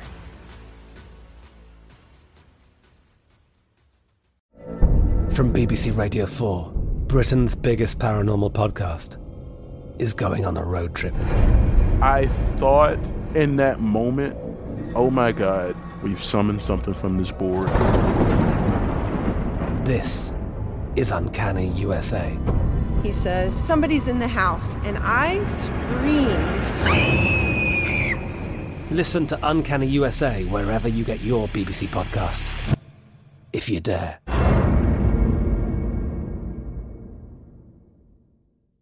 There's no distance too far for the perfect trip. Hi, checking in for... Or the perfect table. Hey, where are you? Coming! And when you get access to Resi Priority Notify with your Amex Platinum card... Hey, this looks amazing. I'm so glad you made it. And travel benefits at fine hotels and resorts booked through Amex Travel. It's worth the trip. That's the powerful backing of American Express. Terms apply. Learn more at americanexpress dot com slash with Amex.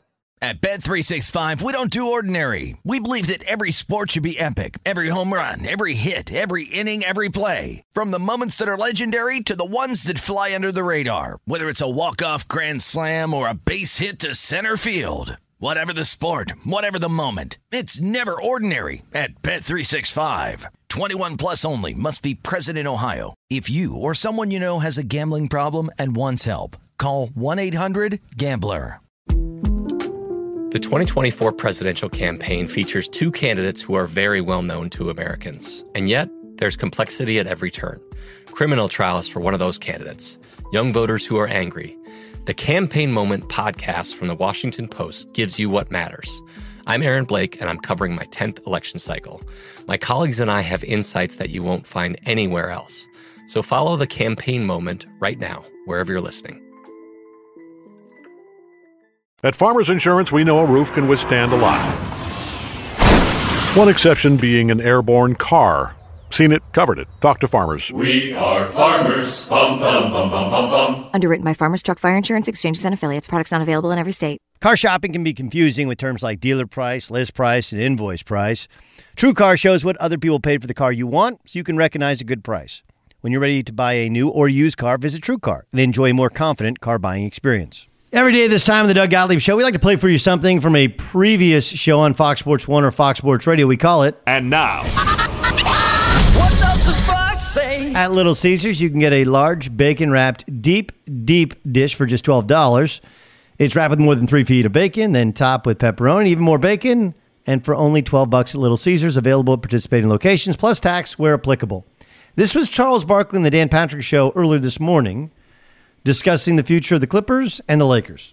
And who would have thought that the Clippers would even steal a game from Golden State, make the playoffs, and they have a brighter future than the Lakers do right now?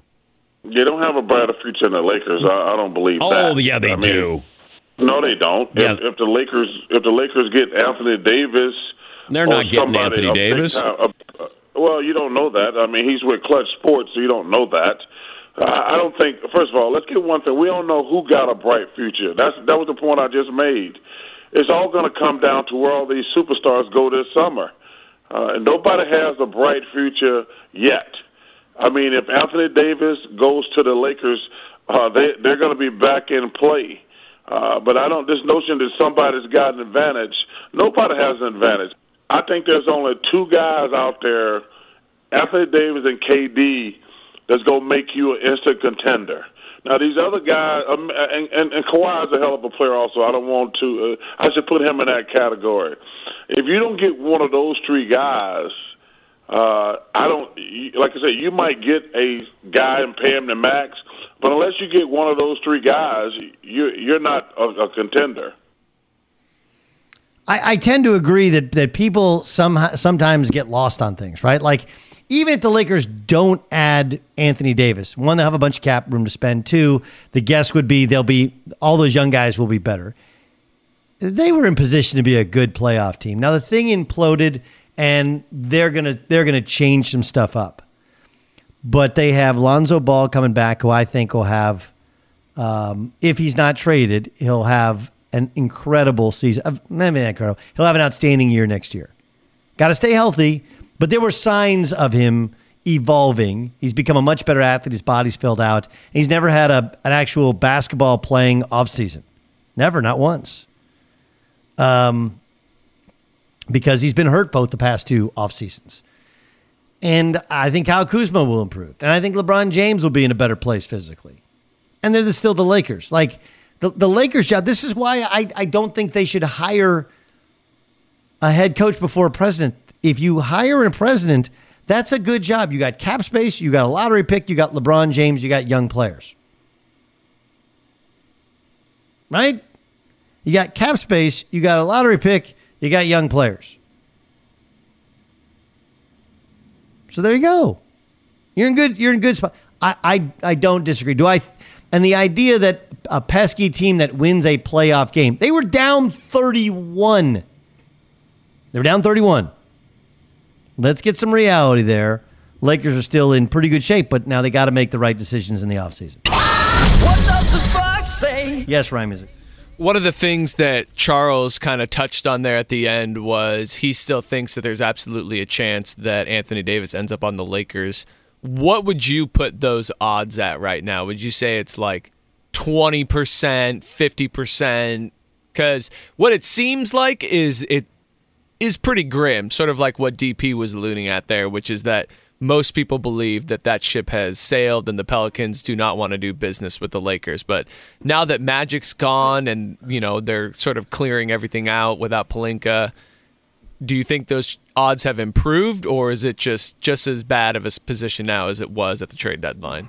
I, I have no idea. I can only tell you that, you know, like, uh, you just can't take anybody at what they say, right? You can't. David Griffin earlier today said he thinks that Anthony Davis might want to stay. They're like, have you met with him? He's like, no.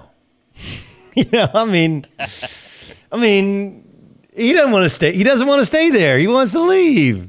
He doesn't want to stay there. He wants out. Now, do you have history there with David Griffin and Rich Paul having done business together before? Sure. Um, I would guess that that ends up that they're one of two or three.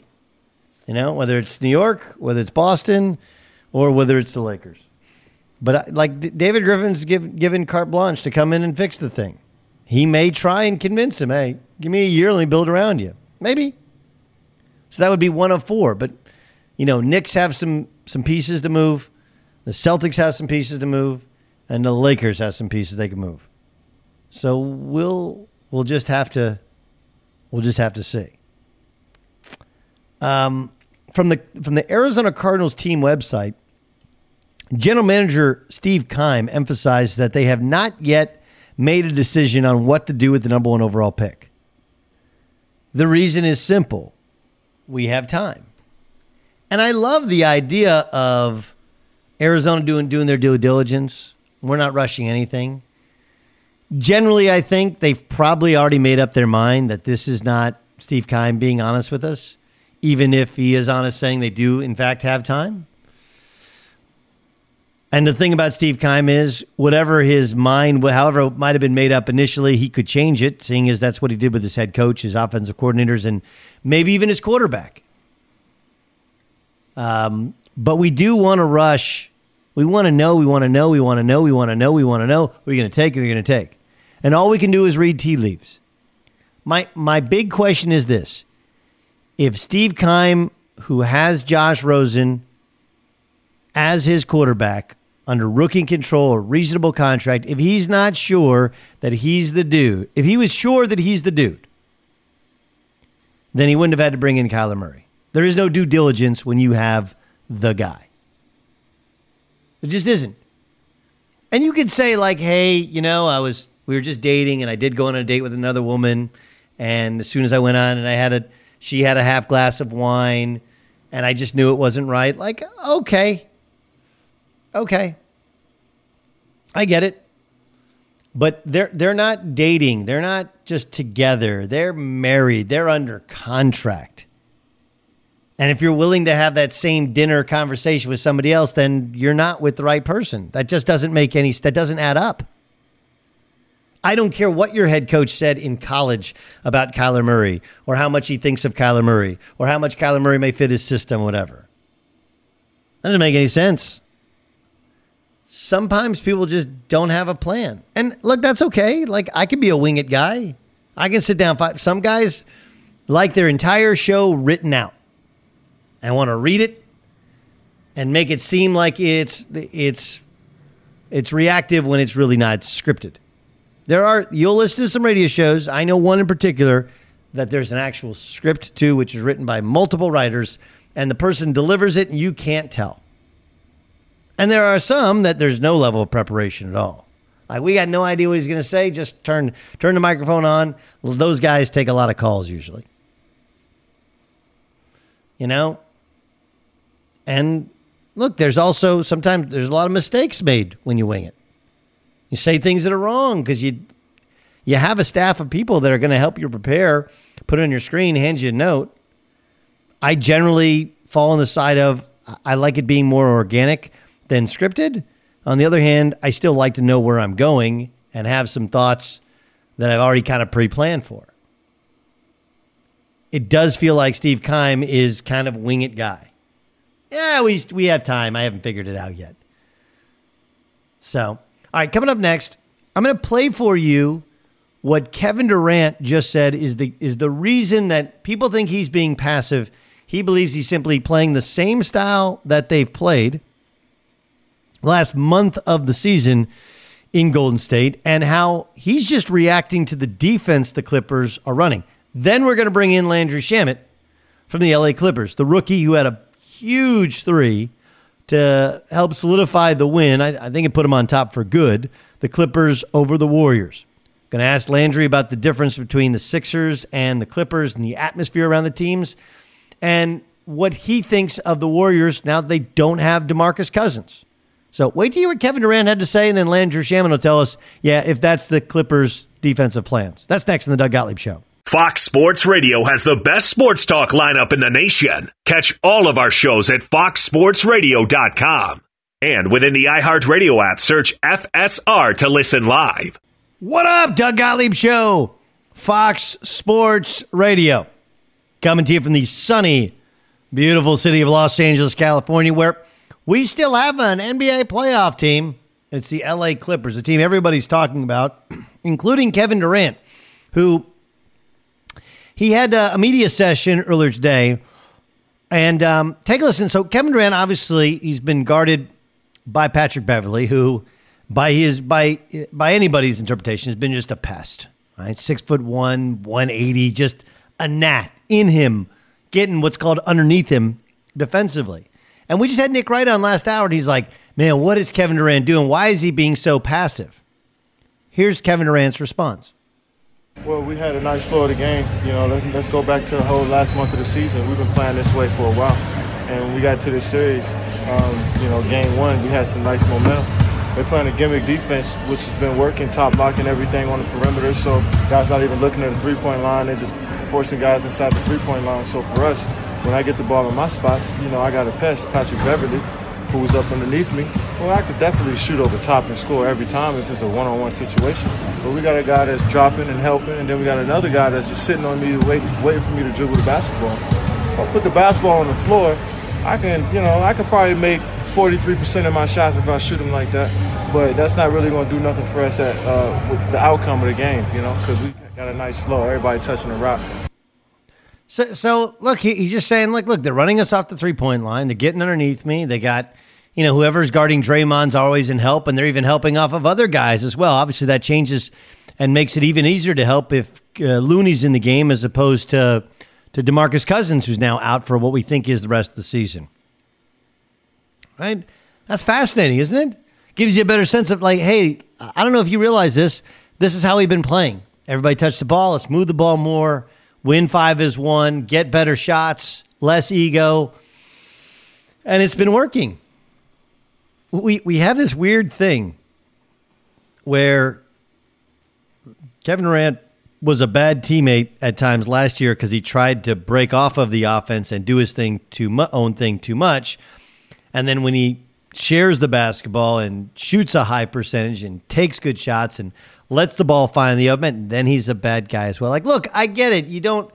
This reminds me of like high school basketball, where the biggest, best player is guarded by the smallest player. And it, it's an old, there, there's an old coaching idea in which you, uh, you you're going to play a diamond in one or triangle and two, but a diamond and one or a box and one. That's where you play a zone with four guys and you use one guy man-to-man. One guy's man-to-man.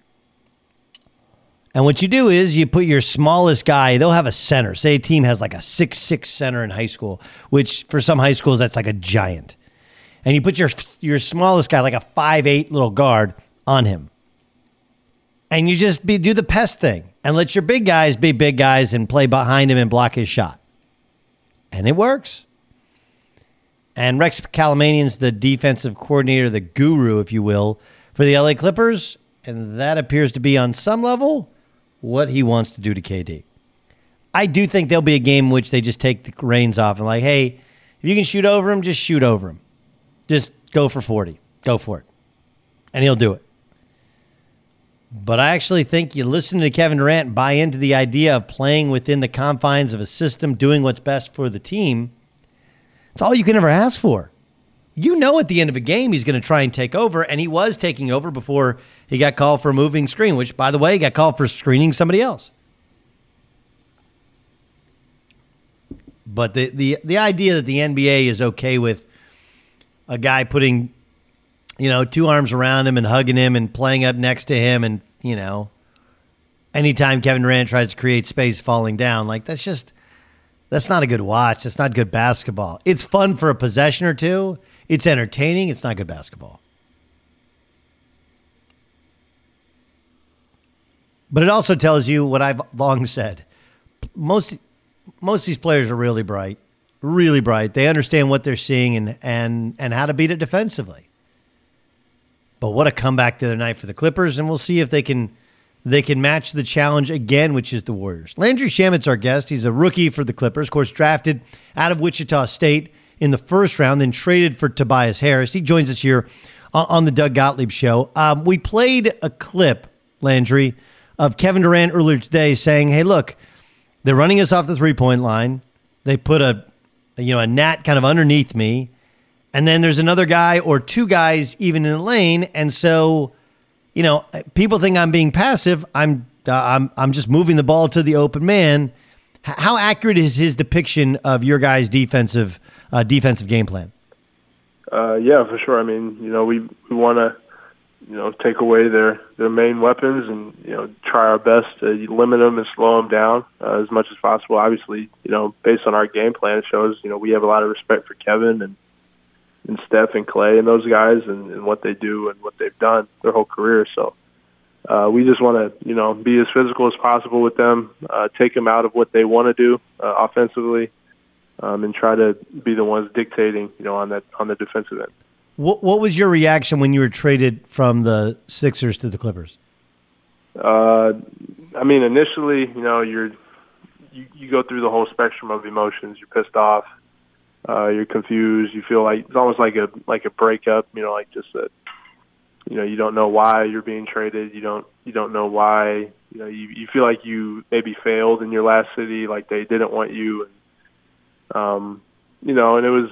I think I went through the kind of negatives first, um, and then once I got off the phone with you know Doc, and then I talked to Lawrence Frank, our president. Um, it it really helped. You know, kind of my my psyche and how I felt about. about things, and then I was ready to go play at that point, just get back to basketball. So, um, but for a couple of days, I mean, it was like ups and downs and kind of unsureties and not knowing what's what's really next. But you know, I found that I was able to settle in pretty quickly here.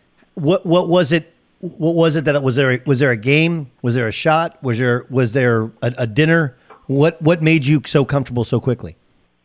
Um, I think I mean just from when I first met all of us, all of our guys, you know, it was. You know, from the top down, staff, uh, players, everybody, they said, look, we know what you can do. We know why you're here, so we want you to go do it. And just, you know, do it to the best of your abilities. Be a shooter, be a threat.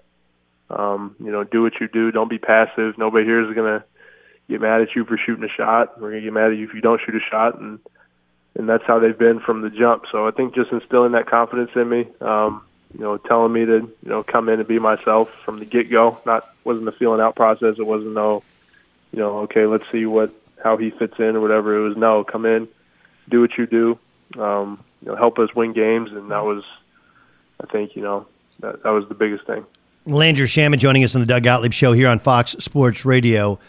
Um, you're down thirty-one the other night. What was going on in your mind? Um, I kept going back to Boston, you know, which was my first game I played with uh, with the Clippers after the trade. Um, we were down twenty-eight there. Um, ended up coming back in the second half and winning. And I remember literally the game, you know, it just felt identical. It was like exactly reminiscent of, of the Boston game, from how I felt at halftime, um, from like the, you know, just kind of just not having an answer really, you know, for what, what they were doing. Um, and, and they're scoring at will, and we couldn't really get things going offensively. You get to the locker room at halftime, you know, Doc's just telling us to stay with it, you know, stay with it. Um, and it just, you know, we have a group of guys that's not going to go anywhere, doesn't back down. Uh, you're going to continue to play regardless of the circumstances, regardless of the score. Uh, it doesn't matter what it is, but that's that's who we are. Um, and it, it just felt, you know, identical to Boston. And I, I told Doc, I asked Doc at halftime, I was like, Doc, we were we were down what, like twenty-eight to Boston, right? And he, you know, we kind of had a conversation, went back and forth, and um, felt good, you know, coming out of the out of the break. And then you, you fast forward to, you know, Steph comes back and hits a three. And there was a couple moments where they, they, they it felt like they was going to get away from you. And then, you know, mm-hmm. Lou Williams hits a, hits a pull-up because he's Lou Williams. He's just kind of like a walking bucket, you know. Then Steph right. comes down right. and hits three. Like, oh, well, that that's the end of that. Um, have, have you stopped to realize kind of the ramifications of, for example, catching, hitting a three? Like, you're, I'm playing the goal. Last, I was playing for Wichita State last year and Greg Marshall. Now I'm playing against the Warriors with Steph and Clay and K D and hitting a game-winning jump shot. Has that has that crept into your mind at all? Um, I mean, yeah, a lot's changed obviously in the last, you know, the last year or so. Um, but you know, me personally, like I enjoyed it that night. I enjoyed it yesterday, and you know, today we, we came in and me, I'm trying to trying to move past all that. It was one game. I don't care if I had, you know, zero points or a hundred points in a game winner or whatever. You know, it's um, we're one one. It's an even playing field. We got to try to get three more wins. So um, it was cool. Uh, obviously, you know, you don't want to take things for granted. I enjoyed it, appreciated, you know, kind of all the love I was getting. But uh, my mindset now is game three. Uh, we're on for two games, and I'm trying to, you know, just you know help help our team in whatever way possible. You know, now to to get a couple more wins. You've been obviously in two different locker rooms, and the, the Sixers are, are playing in the playoffs as well. Everyone talks about the, the, the kind of the culture of the Clippers and what they're building culture-wise. And it's a it's right. a great word to use, but we're not there every day, right? Like, right. look, we've had yeah. Pat. We everybody knows Pat, Patrick Beverley's kind of story and, and his toughness. And I think Montrezl Harrell kind of same thing, right? Just incredibly yep. tough, hardworking players. But what is it? Give me a like a real sense more than just the words culture that makes this yeah. team achieve when the thought was when they pulled off that trade, that was for the future, right? Get rid of Tobias because he right. was going to leave for the future. And yet you guys have still managed to make the playoffs and now won a game. What what specifically has is is this culture about? I know, I know a lot of times, too, you know, people will throw the word culture around just to, you know, try to describe, you know, whatever is going on with their team or whatever. It doesn't really mean anything sometimes, but I really do think we do have a, a good, from top to bottom. I mean, it starts with, you know, Jerry West and and Doc and Lawrence, you know, at the top, and, and trickles down into our staff and our players. And, you know, there's no egos anywhere. Nobody, there's no egos. You know, we all truly want what's best for each other, whether it's training staff and, and coaches communicating on how to manage somebody, or if it's, you know, the last guy on the bench when the first guy on the bench or first guy on the floor scores or vice versa. You know, everybody truly, you know, wants to see each other succeed, and I think that's that's number one. That's got to be the biggest thing. There can't be any, you know, bitterness in a in a sport where only five guys can play on the floor at a time. You know, I think, you know, you find some people get envious and jealous of others, but there's there's none of that. If one if one guy doesn't have it going that night, you know, the other guy does. Everybody's on board with him, and and that's just how we roll. Um, and then outside of that, everybody. Everybody on our team has kind of a chip. Nobody here has really been given a silver spoon. Uh, nobody's been, you know, A-list or an all-star or, or whatever. Um, and we all, you know, we all kind of feel that way in our own right and, and have been on our own path. But um, everybody has a chip, feels like we have something to prove. And collectively, you know, we all embody that as a team. And I think it, it just bodes really well for us. Uh, also part of that Never Cheated campaign. You go hashtag Never Cheated. And I, yep. I know basically means no cut, no cutting corners, no take handouts, you know, don't cheat your process. You can follow Landry right. on Twitter at Landry Shamet and Instagram as well. Um, okay, so you you like you you're a Kansas City dude. You grew up yep. and you made it for yourself. What was the gym you grew up playing in? Uh, not not cutting any corners. Uh, it was either, you know, there was this park that was really close to uh, my house. It was called Weatherby Lake. And it was, um, they had like these lights that would stay on real late at night. And there was a way you could, they were on a timer or whatever. They would cut off at some point, but there was a way you could go and, you know, kind of finagle it a little bit. Maybe I shouldn't be saying that, but you flick them back on and, you know, keep, keep the light on a little longer uh, when it would get dark out. But when it was nice, that's where I'd be. Um, we also had this little gym called Levo. Um, and that's where I used to, you know, have practices with my A A U team, and where I'd be able to go and be able to get in whenever I wanted, which was a luxury. Uh, so those are my two kind of safe havens, I guess, places I would go all the time where I could, you know, be in my own space and work on work on what I wanted to work on. Yeah, well, listen, uh, my boy uh, Victor Williams, I know, is a Kansas City dude. He's always, yeah, yeah. Re- he's always, he's always repraised for your game, but to in your rookie year to shoot the ball this well in so many big situations, really remarkable stuff. Congratulations on the one win. Put a couple more together. We'll talk yep. to you soon. Thanks for joining us. My man, thank you. Appreciate it. All right, it's Landry Shamet joining us. Never Cheated is the campaign. Hashtag Never Cheated. Thunder analyst Antonio Daniels joins the show. How concerned should the folks in Oklahoma City be? And if they lose in this series, like they lost early last year to Utah, will big changes be made? Find out next. Be sure to catch live editions of the Doug Gottlieb Show weekdays at noon Eastern, three p.m. Pacific on Fox Sports Radio and the iHeartRadio app. At Farmers Insurance, we know the sound of a perfect hot air balloon landing. And a less than perfect one. Seen it, covered it. Talk to Farmers. We are Farmers. Bum, bum, bum, bum, bum, bum. Underwritten by Farmers Truck Fire Insurance, Exchanges and Affiliates. Products not available in every state. Doug Gottlieb Show here on Fox Sports Radio. My thanks to Landry Shamet. Also to Cindy Katz, who books this show, for getting us Landry. Great dude. Excited to see his future. And, you know, part of the part of what they've built with the Clippers, he mentioned that, you know, none of us are these super highly recruited guys. None of us. We're all fighters. It's a team of fighters. And that's their sale to to, to Kawhi Leonard. Right? Kawhi Leonard was Mister Basketball in the state of California. Gatorade Player of the Year in the state of California. Wasn't a McDonald's All-American. Wasn't offered a scholarship by a Pac twelve school. And he's gotten better and better and better. And even though he's been regarded... Uh, he's been well regarded in the N B A and gotten a shoe deal, and he's been the N B A Finals M V P. There's still a, he's not, no one, people don't mention like Kawhi Leonard, top three, top four player in the league from a uh, media analyst sort of, I'm like the only one who's like, look, he's the third best player in the league.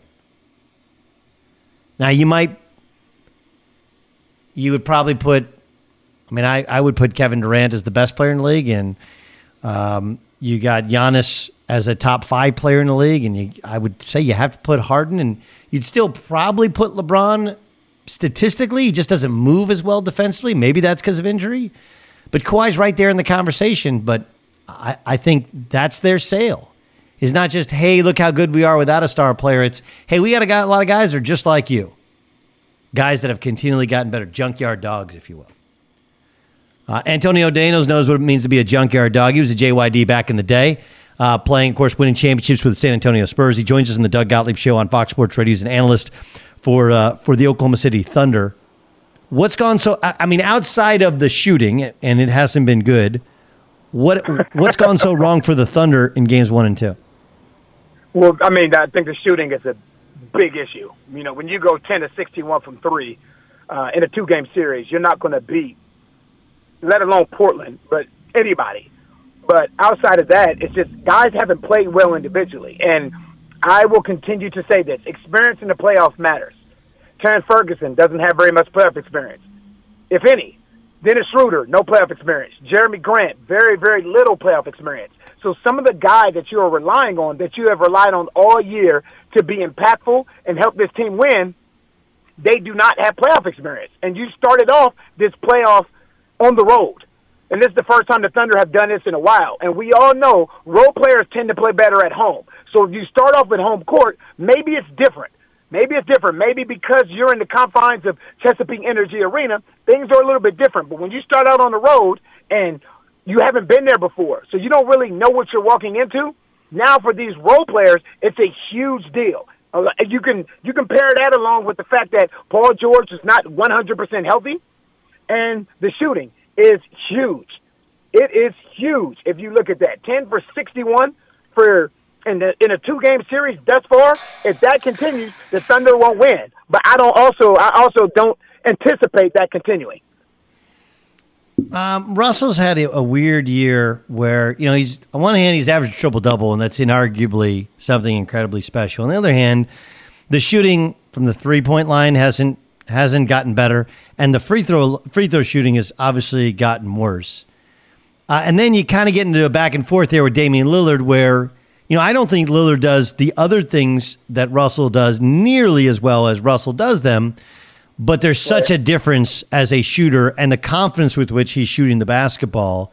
Uh, what are your thoughts on, is, is Russell right m- physically? Is it a mental thing? Why he's not shooting the basketball better? I, you know, there's been, I don't know, Doug, there's been different times throughout the course of this year where he's shot the ball extremely well. He's been really efficient and um, hasn't shot a lot of three-point shots.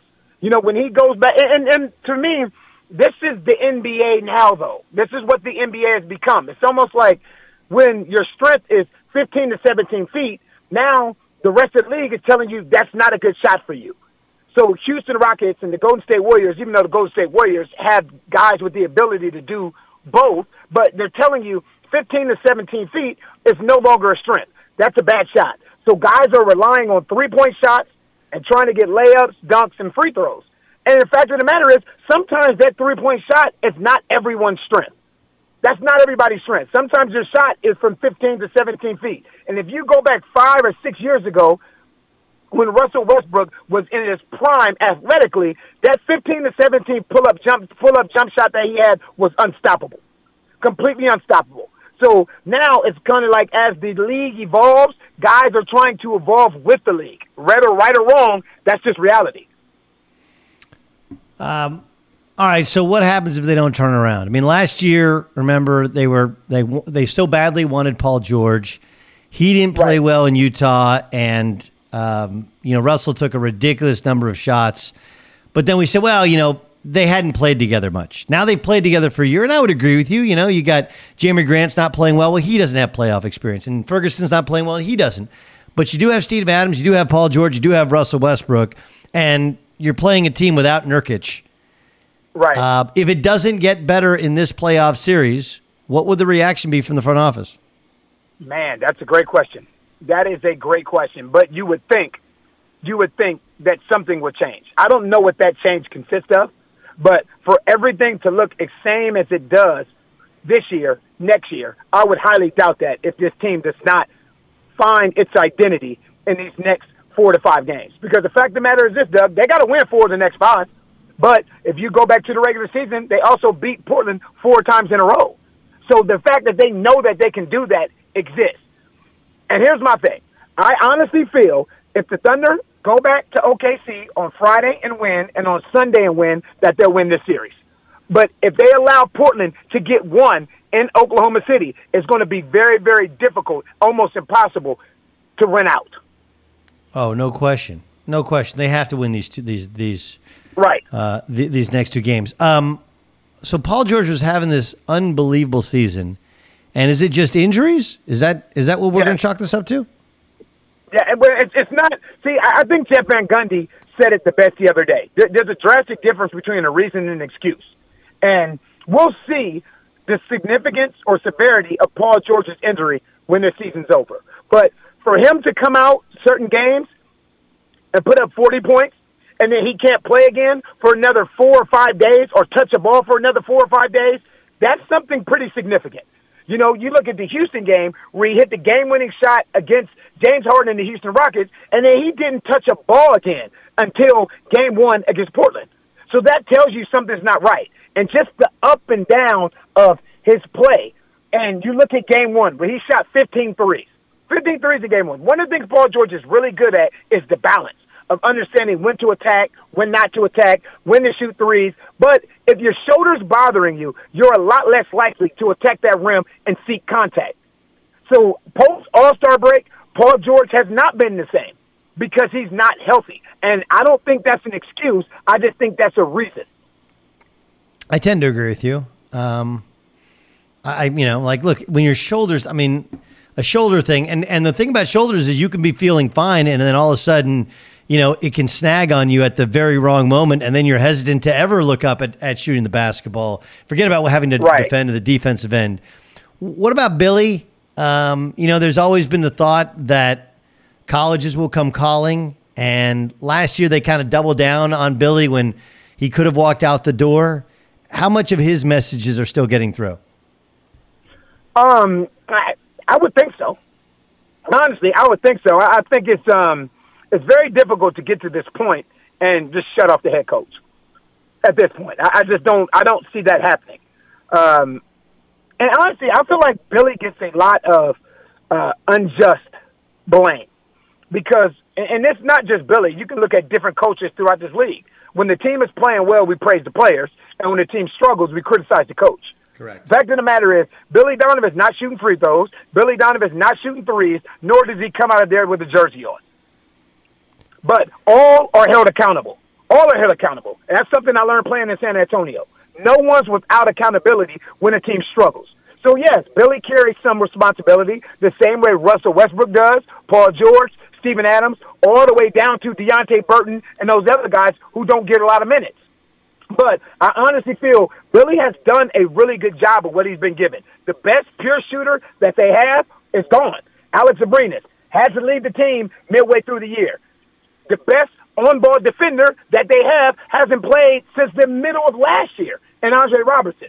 So you're missing two significant pieces that you thought would be impactful to this year. Those guys aren't there anymore. I think Billy's done a pretty good job adjusting to what he's been given. I, I tend to agree. The the only part where you would say, okay, why are they shooting so many threes, right? And you're like, well, Portland wants them to shoot threes. Like, yes, why, that would be the that would be the only part where where is the part where he goes like, hey, fellas, we got to stop taking them, right? Because that's what that's what Barkley said last night. Right, right, and and, and I, I get it. I, I completely understand that, but it, it's a it's a situation where the Thunder have shot thirty-five percent on the year from the three point line all year long. If they shoot twenty percent in game one, they win that game. If yes. they shoot twenty percent, let alone thirty-five, let alone thirty-five. And it's the difference between chucking threes and launching threes and shooting good ones. If you go back and you look at these sixty-one three-point shots that are taken, I will probably guarantee you there are less than ten of them that are bad shots, that are no. really bad shots. You know what I mean? Shots in transition. Shots listen, that are contested. Listen, listen, Antonio, you're, you're preaching to the choir. I started the show saying, look, I do think water finds its level. I do. I think they're likely to win the next next two games. Um, mm-hmm. On on the other hand, like I am, a, and and I also thought that the officiating really uh, didn't, you know, d- didn't help them, especially early. You know, there's just there's a lot of flopping, and like, even my son, he's ten years old. He's like, why do they always flop so much? It's like, man, this is right. It's it's just they the the officials struggle to. To, to try and gain control of the series, and you end up getting, you know, Russell into foul trouble early on, and it, it dramatically changes the game. And then Lillard got ran a fever, and there's no kind of coming back, no matter how well they played late in the game. That said, I just you do get to a point now where you have no margin for error. Is even you pointed out, Agreed. You go down three games to one, you got to go back to Portland a couple of times. It does not bode well for your playoff future. I could not agree with you more. That's why these next two games in Oklahoma City are must-win games. Are must-win games. I, I love the fact after game two last night, Russell Westbrook took complete accountability and responsibility for the way he played yesterday. He mm-hmm. called it unacceptable. He said, you know what, I can't play like that and expect, to, expect us to win. The way I played yesterday was unacceptable, and I will be better moving forward. So my interest, especially if Paul George is healthy and didn't have any carryover from yesterday's game as far as his shoulder is concerned, and now Russell Westbrook, being down oh two, understands the severity and urgency of the situation, I'm interested to see what team takes this floor on Friday at home in O K C. Me too. Antonio, great stuff. Awesome energy. Enjoy the, the series this weekend. Thanks for joining us. For sure. Appreciate you, Doug.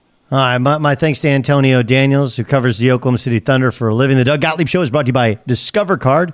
We treat you like you'd treat you. Let me get you to Isaac Lowenkron. Ike, what do you got? Doug, today a judge in Florida temporarily blocked the release of video evidence in the solicitation of prostitution case against New England Patriots owner Robert Kraft. Here was one of Kraft's defense attorneys during today's hearing. It's already been addressed. Oops, wrong button. Let me try this one. Here we go. The fundamental problem is that the video, to our view, uh, is only going to appeal to prurient interest of, of a certain segment of the population. The next hearing on the matter will take place on April the twenty-ninth. So the full, complete N F L schedule is going to be released about two and a half hours from now, but a lot of the key matchups have already been reported, and good news if you're a fan of the Cleveland Browns, because they're making a triumphant return to primetime this season. More on that in just a moment, but first, Week one, Sunday Night Football. The Patriots will open up at home against the Steelers. In the season premiere of Monday Night Football, Football to conclude Week one, the Raiders host the Denver Broncos. Then, on Monday Night Football in Week two, the Browns will visit the Jets. And on Sunday Night Football in Week three, it'll be the Browns hosting the N F C champion Rams. And it'll be the first time that the Browns have been on Sunday Night Football since two thousand eight. Speaking of football, the Alliance of, Amer- of American Football filed for Chapter seven bankruptcy protection today in the Western District of Texas. According to court filings, they had assets of eleven million dollars. Not bad until you find out that they had liabilities of forty-eight million dollars. Finally, in the N H L, the Boston Bruins take on the Toronto Maple Leafs in Game four at seven Eastern in tonight's Discover Card Key matchup. Discover alerts you if they find your social security number on any one of thousands of risky websites. It's free for card members. Just sign up online at discover.com slash free alerts. Limitations apply. Back to Doug Gottlieb in ten seconds, but first, a word from Farmers. At Farmers Insurance, we know every windshield collision has a unique sound. Beetle. Bird poop. Drone. Seen it, covered it. Talk to Farmers. We are Farmers. Bum, bum, bum, bum, bum, bum. Underwritten by Farmers Truck Fire Insurance, Exchanges and Affiliates. Products not available in every state. Did you guys see Chris Sale's numbers? Yeah, not good. He got lit up again yesterday. He's oh and four with uh, uh, E R A over eight. eight point five oh, I believe, is his E R A. Uh, he lost to the Yankees. Of course, Red Sox Yankees have played each other roughly thirty times. Here's Chris Sale, the former Cy Young Award winner, on his start to the season. It sucks. Like I said, I'm not going to sugarcoat it. I just flat out stink right now. I don't know what it is. I mean, when you're going good, it's good. When you're going bad, it's, it's pretty bad. So I got to find a way to pitch better. I mean, this is it's flat out embarrassing for my family, for my team, for our fans. This is this is about as bad as it gets. I don't. I, like I said, I just got to. I have to pitch better. Alex told us that he thought your next start you might look like the real Sale based on your stuff tonight. Do you share that confidence? Well, you better hope so. I mean, look, I love the honesty to it. And remember, this here's a here's here's a guy whose E R A, like, look, here's Chris Sale's E R A since he's become uh, a guy throwing, you know, one ninety, one seventy-five plus innings. three point oh five E R A in two thousand twelve. three point oh seven, two point one seven, three point one four, three point three four, two point nine oh. Last year, he did have some arm issues, so he only started twenty-seven games, but a two point one one E R A. Uh, the guy's awesome. Led the league in strikeouts twice. Led the league in in- innings pitched once. We do see some of the stuff where guys pitch in the, a bunch in the postseason, and, you know, Kenley Jansen last year. Kenley Jansen last year, how much did he struggle out of the gate? It's usually more closers because, and they have, you know, dead arms, if you will. So there's there's only one way to describe a guy who is, for his life, has an E R A right about three, and the last three years in Boston is at an E R A below three. That's just baseball. Why do they play one sixty-two games? Because four games, too small sample size. When it's going good, it's good. And when it's not, it's not. You're like, that is not exactly profound. No, but that's baseball. That is baseball. And the other part, crazy part about Chris Sale is he's only, only making fifteen million dollars this year. Whereas you would thought as the contract starts to spike, you're like, it's a crazy amount. And he's like, no. Only fifteen million dollars.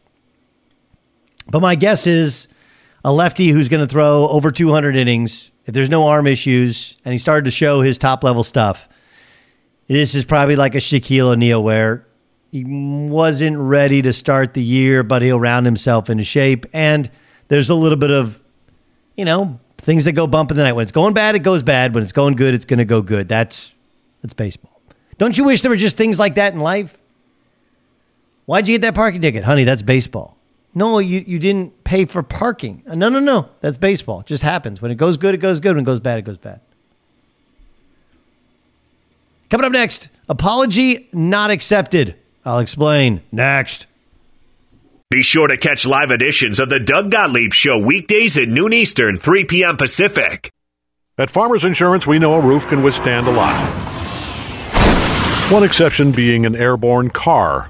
Seen it, covered it. Talk to Farmers. We are Farmers. Bum, bum, bum, bum, bum, bum. Underwritten by Farmers Truck Fire Insurance Exchanges and Affiliates. Products not available in every state. Every day this time of the Doug Gottlieb Show, we like to get you caught up on all the stories of the day. Stories of the day, we call it The Press. The Press.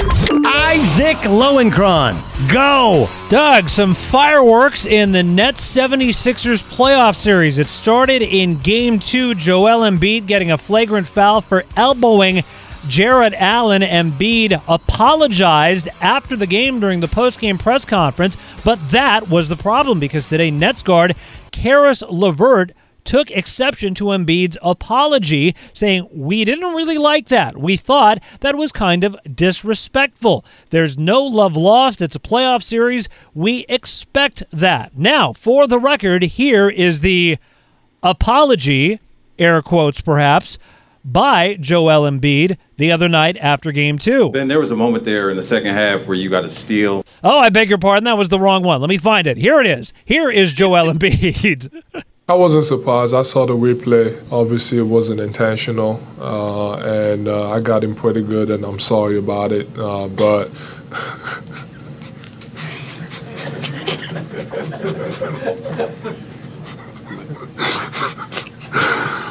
okay, I'm sorry about it. Uh, it wasn't intentional, uh, but it's just me trying to be aggressive. Uh, I'm not usually humble, that's why he, he's laughing. But uh, yeah, just, I was just trying to be aggressive. Joel Embiid, a more sincere apology you'll be hard pressed to find. Yeah, you can't laugh mid apology, but like, look, you, you you just. I understand the flaws of the Embiid thing, right? Like he didn't play big time basketball growing up. There's some good, some bad. He didn't grow up in the States, so his silliness, like you're supposed to be somber in apology.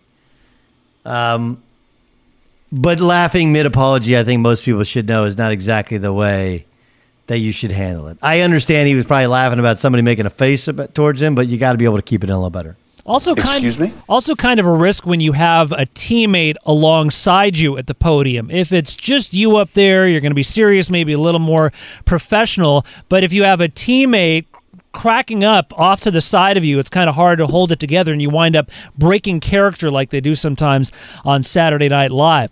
Meanwhile, in the N F L, Joe Flacco, now of the Broncos, says it's out of his control if Denver winds up picking a quarterback in the first round. The Broncos are set to pick at number ten in this year's draft, and Flacco told reporters this week, quote, "It's completely out of my control. I'm going to go out here and I'm going to compete, and he's going to have to come out here and be on the field with me every day too. So I'm all ready for that," unquote. Now, The Athletic reported that the Broncos will be meeting, among others, Kyler Murray, Dwayne Haskins, Drew Lock, and Daniel Jones on pre-draft visits. Hi, this is Joe Flacco. I heard Daniel Jones is the hardest one for anybody to pin down. Like, looks the part, plays for the same coach uh, that coached uh, – Uh, Peyton Manning yeah. in college and Eli Manning in college as well. Played at Duke. He's a smart kid, but like, you know, you have people that if you ask them, they'll be like, yeah, but he can't play in the N F L. Like literally can't play in the N F L at all. And you have other people that say, look, he checks almost every box. Great athlete, smart, can really throw, looks the part. So we'll see. Joe Flacco, Joe Flacco. Another sad chapter occurred today in the demise of the Alliance of American Football when the A A F filed for Chapter seven bankruptcy at a Texas court. As part of their bankruptcy filing, they said they had eleven million dollars in assets, but over forty-eight million dollars in liabilities. We actually have audio of the bankruptcy filing. You just heard it there. No, I mean, look, I know no one wants to hear this, whether it's about, like, there's there's some fight for women's sports to get, you know, why can't they make more money? Because, like, there isn't more money to be made. Why can't they make more money from the, because things are expensive. Like, you have to pay, you realize you got to pay to rent the stadium. You got to pay all those people that work there. And we just, we operate on this. We see the numbers that pro athletes get. Like, don't you realize that these sports and those leagues have been around for fifty, sixty, seventy. Uh, they're just celebrating the hundredth year of football. Football didn't start to make money until like thirty years ago, like real money. seventy years, they didn't start to make money till they, till till year uh, till year seventy. Yep. So um, I just I think people are compl- and and now things are increasingly expensive. Th- this I think this is the the shock that people need to get about minor league sports throughout the sports world. Yeah. Struggling. Reminds me of the days of the old Portsmouth Spartans in the N F L, and uh, you know, they were talking about folding the Green Bay Packers before Lombardi get there. Lombardi got there, and heck, within the last what fifteen or twenty years, they were talking about contraction in Major League Baseball, or combining like the Marlins and then the Expos. Finally, earlier today, Cowboys executive V P Stephen Jones said they would obviously pick up Ezekiel Elliott's fifth-year option, so he is automatically under contract for a fifth year with the Cowboys. Not really a surprise, but there you go. No, and then, of course, they could franchise tag him as well. Mm-hmm. Hey, get out there and press. That was the press. All right, we got some games tonight, don't we, in the association? Um, in the N B A tonight, you got Pacers, Celtics. Everybody expects the Pacers, and the the the the Bucks versus the Pistons, and the Rockets versus the Jazz. Will be interesting to see if the Jazz could potentially steal one. I don't see one. Bucks Pistons with no Blake Griffin. That doesn't even seem to be competitive. And water usually it found its level in most most of those playoff series. Toronto just putting a beat down. The thing is, the Russell Westbrook deal, the non-shooting point guards.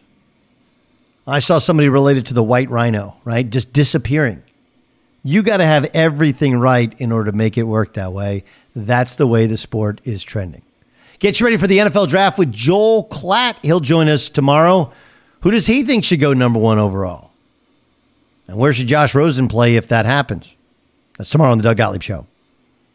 At Bet three sixty-five, we don't do ordinary. We believe that every sport should be epic. Every home run, every hit, every inning, every play. From the moments that are legendary to the ones that fly under the radar. Whether it's a walk-off grand slam or a base hit to center field. Whatever the sport, whatever the moment. It's never ordinary at Bet three sixty-five. twenty-one plus only. Must be present in Ohio. If you or someone you know has a gambling problem and wants help, call one eight hundred gambler. From B B C Radio four, Britain's biggest paranormal podcast is going on a road trip. I thought in that moment, oh my God, we've summoned something from this board. This is Uncanny U S A. He says, somebody's in the house, and I screamed. Listen to Uncanny U S A wherever you get your B B C podcasts, if you dare.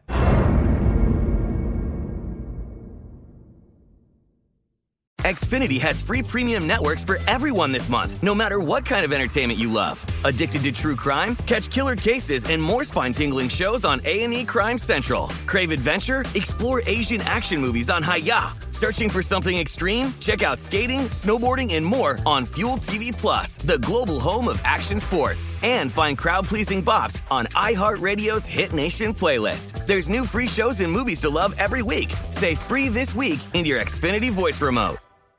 Thank you for traveling with Amex Platinum. To your right, you'll see oceanside relaxation at a fine hotel and resort property. When booked through Amex Travel, you can enjoy complimentary breakfast for two and four p.m. late checkout. That's the powerful backing of American Express. Terms apply. Learn more at americanexpress dot com slash with Amex. Getting ready to take on spring? Make your first move with the reliable performance and power of Steel battery tools. From hedge trimmers and mowers to string trimmers and more, right now, you can save fifty dollars on select battery tool sets. Real Steel. Offer valid on select A K system sets through June sixteenth, twenty twenty-four. See participating retailer for details.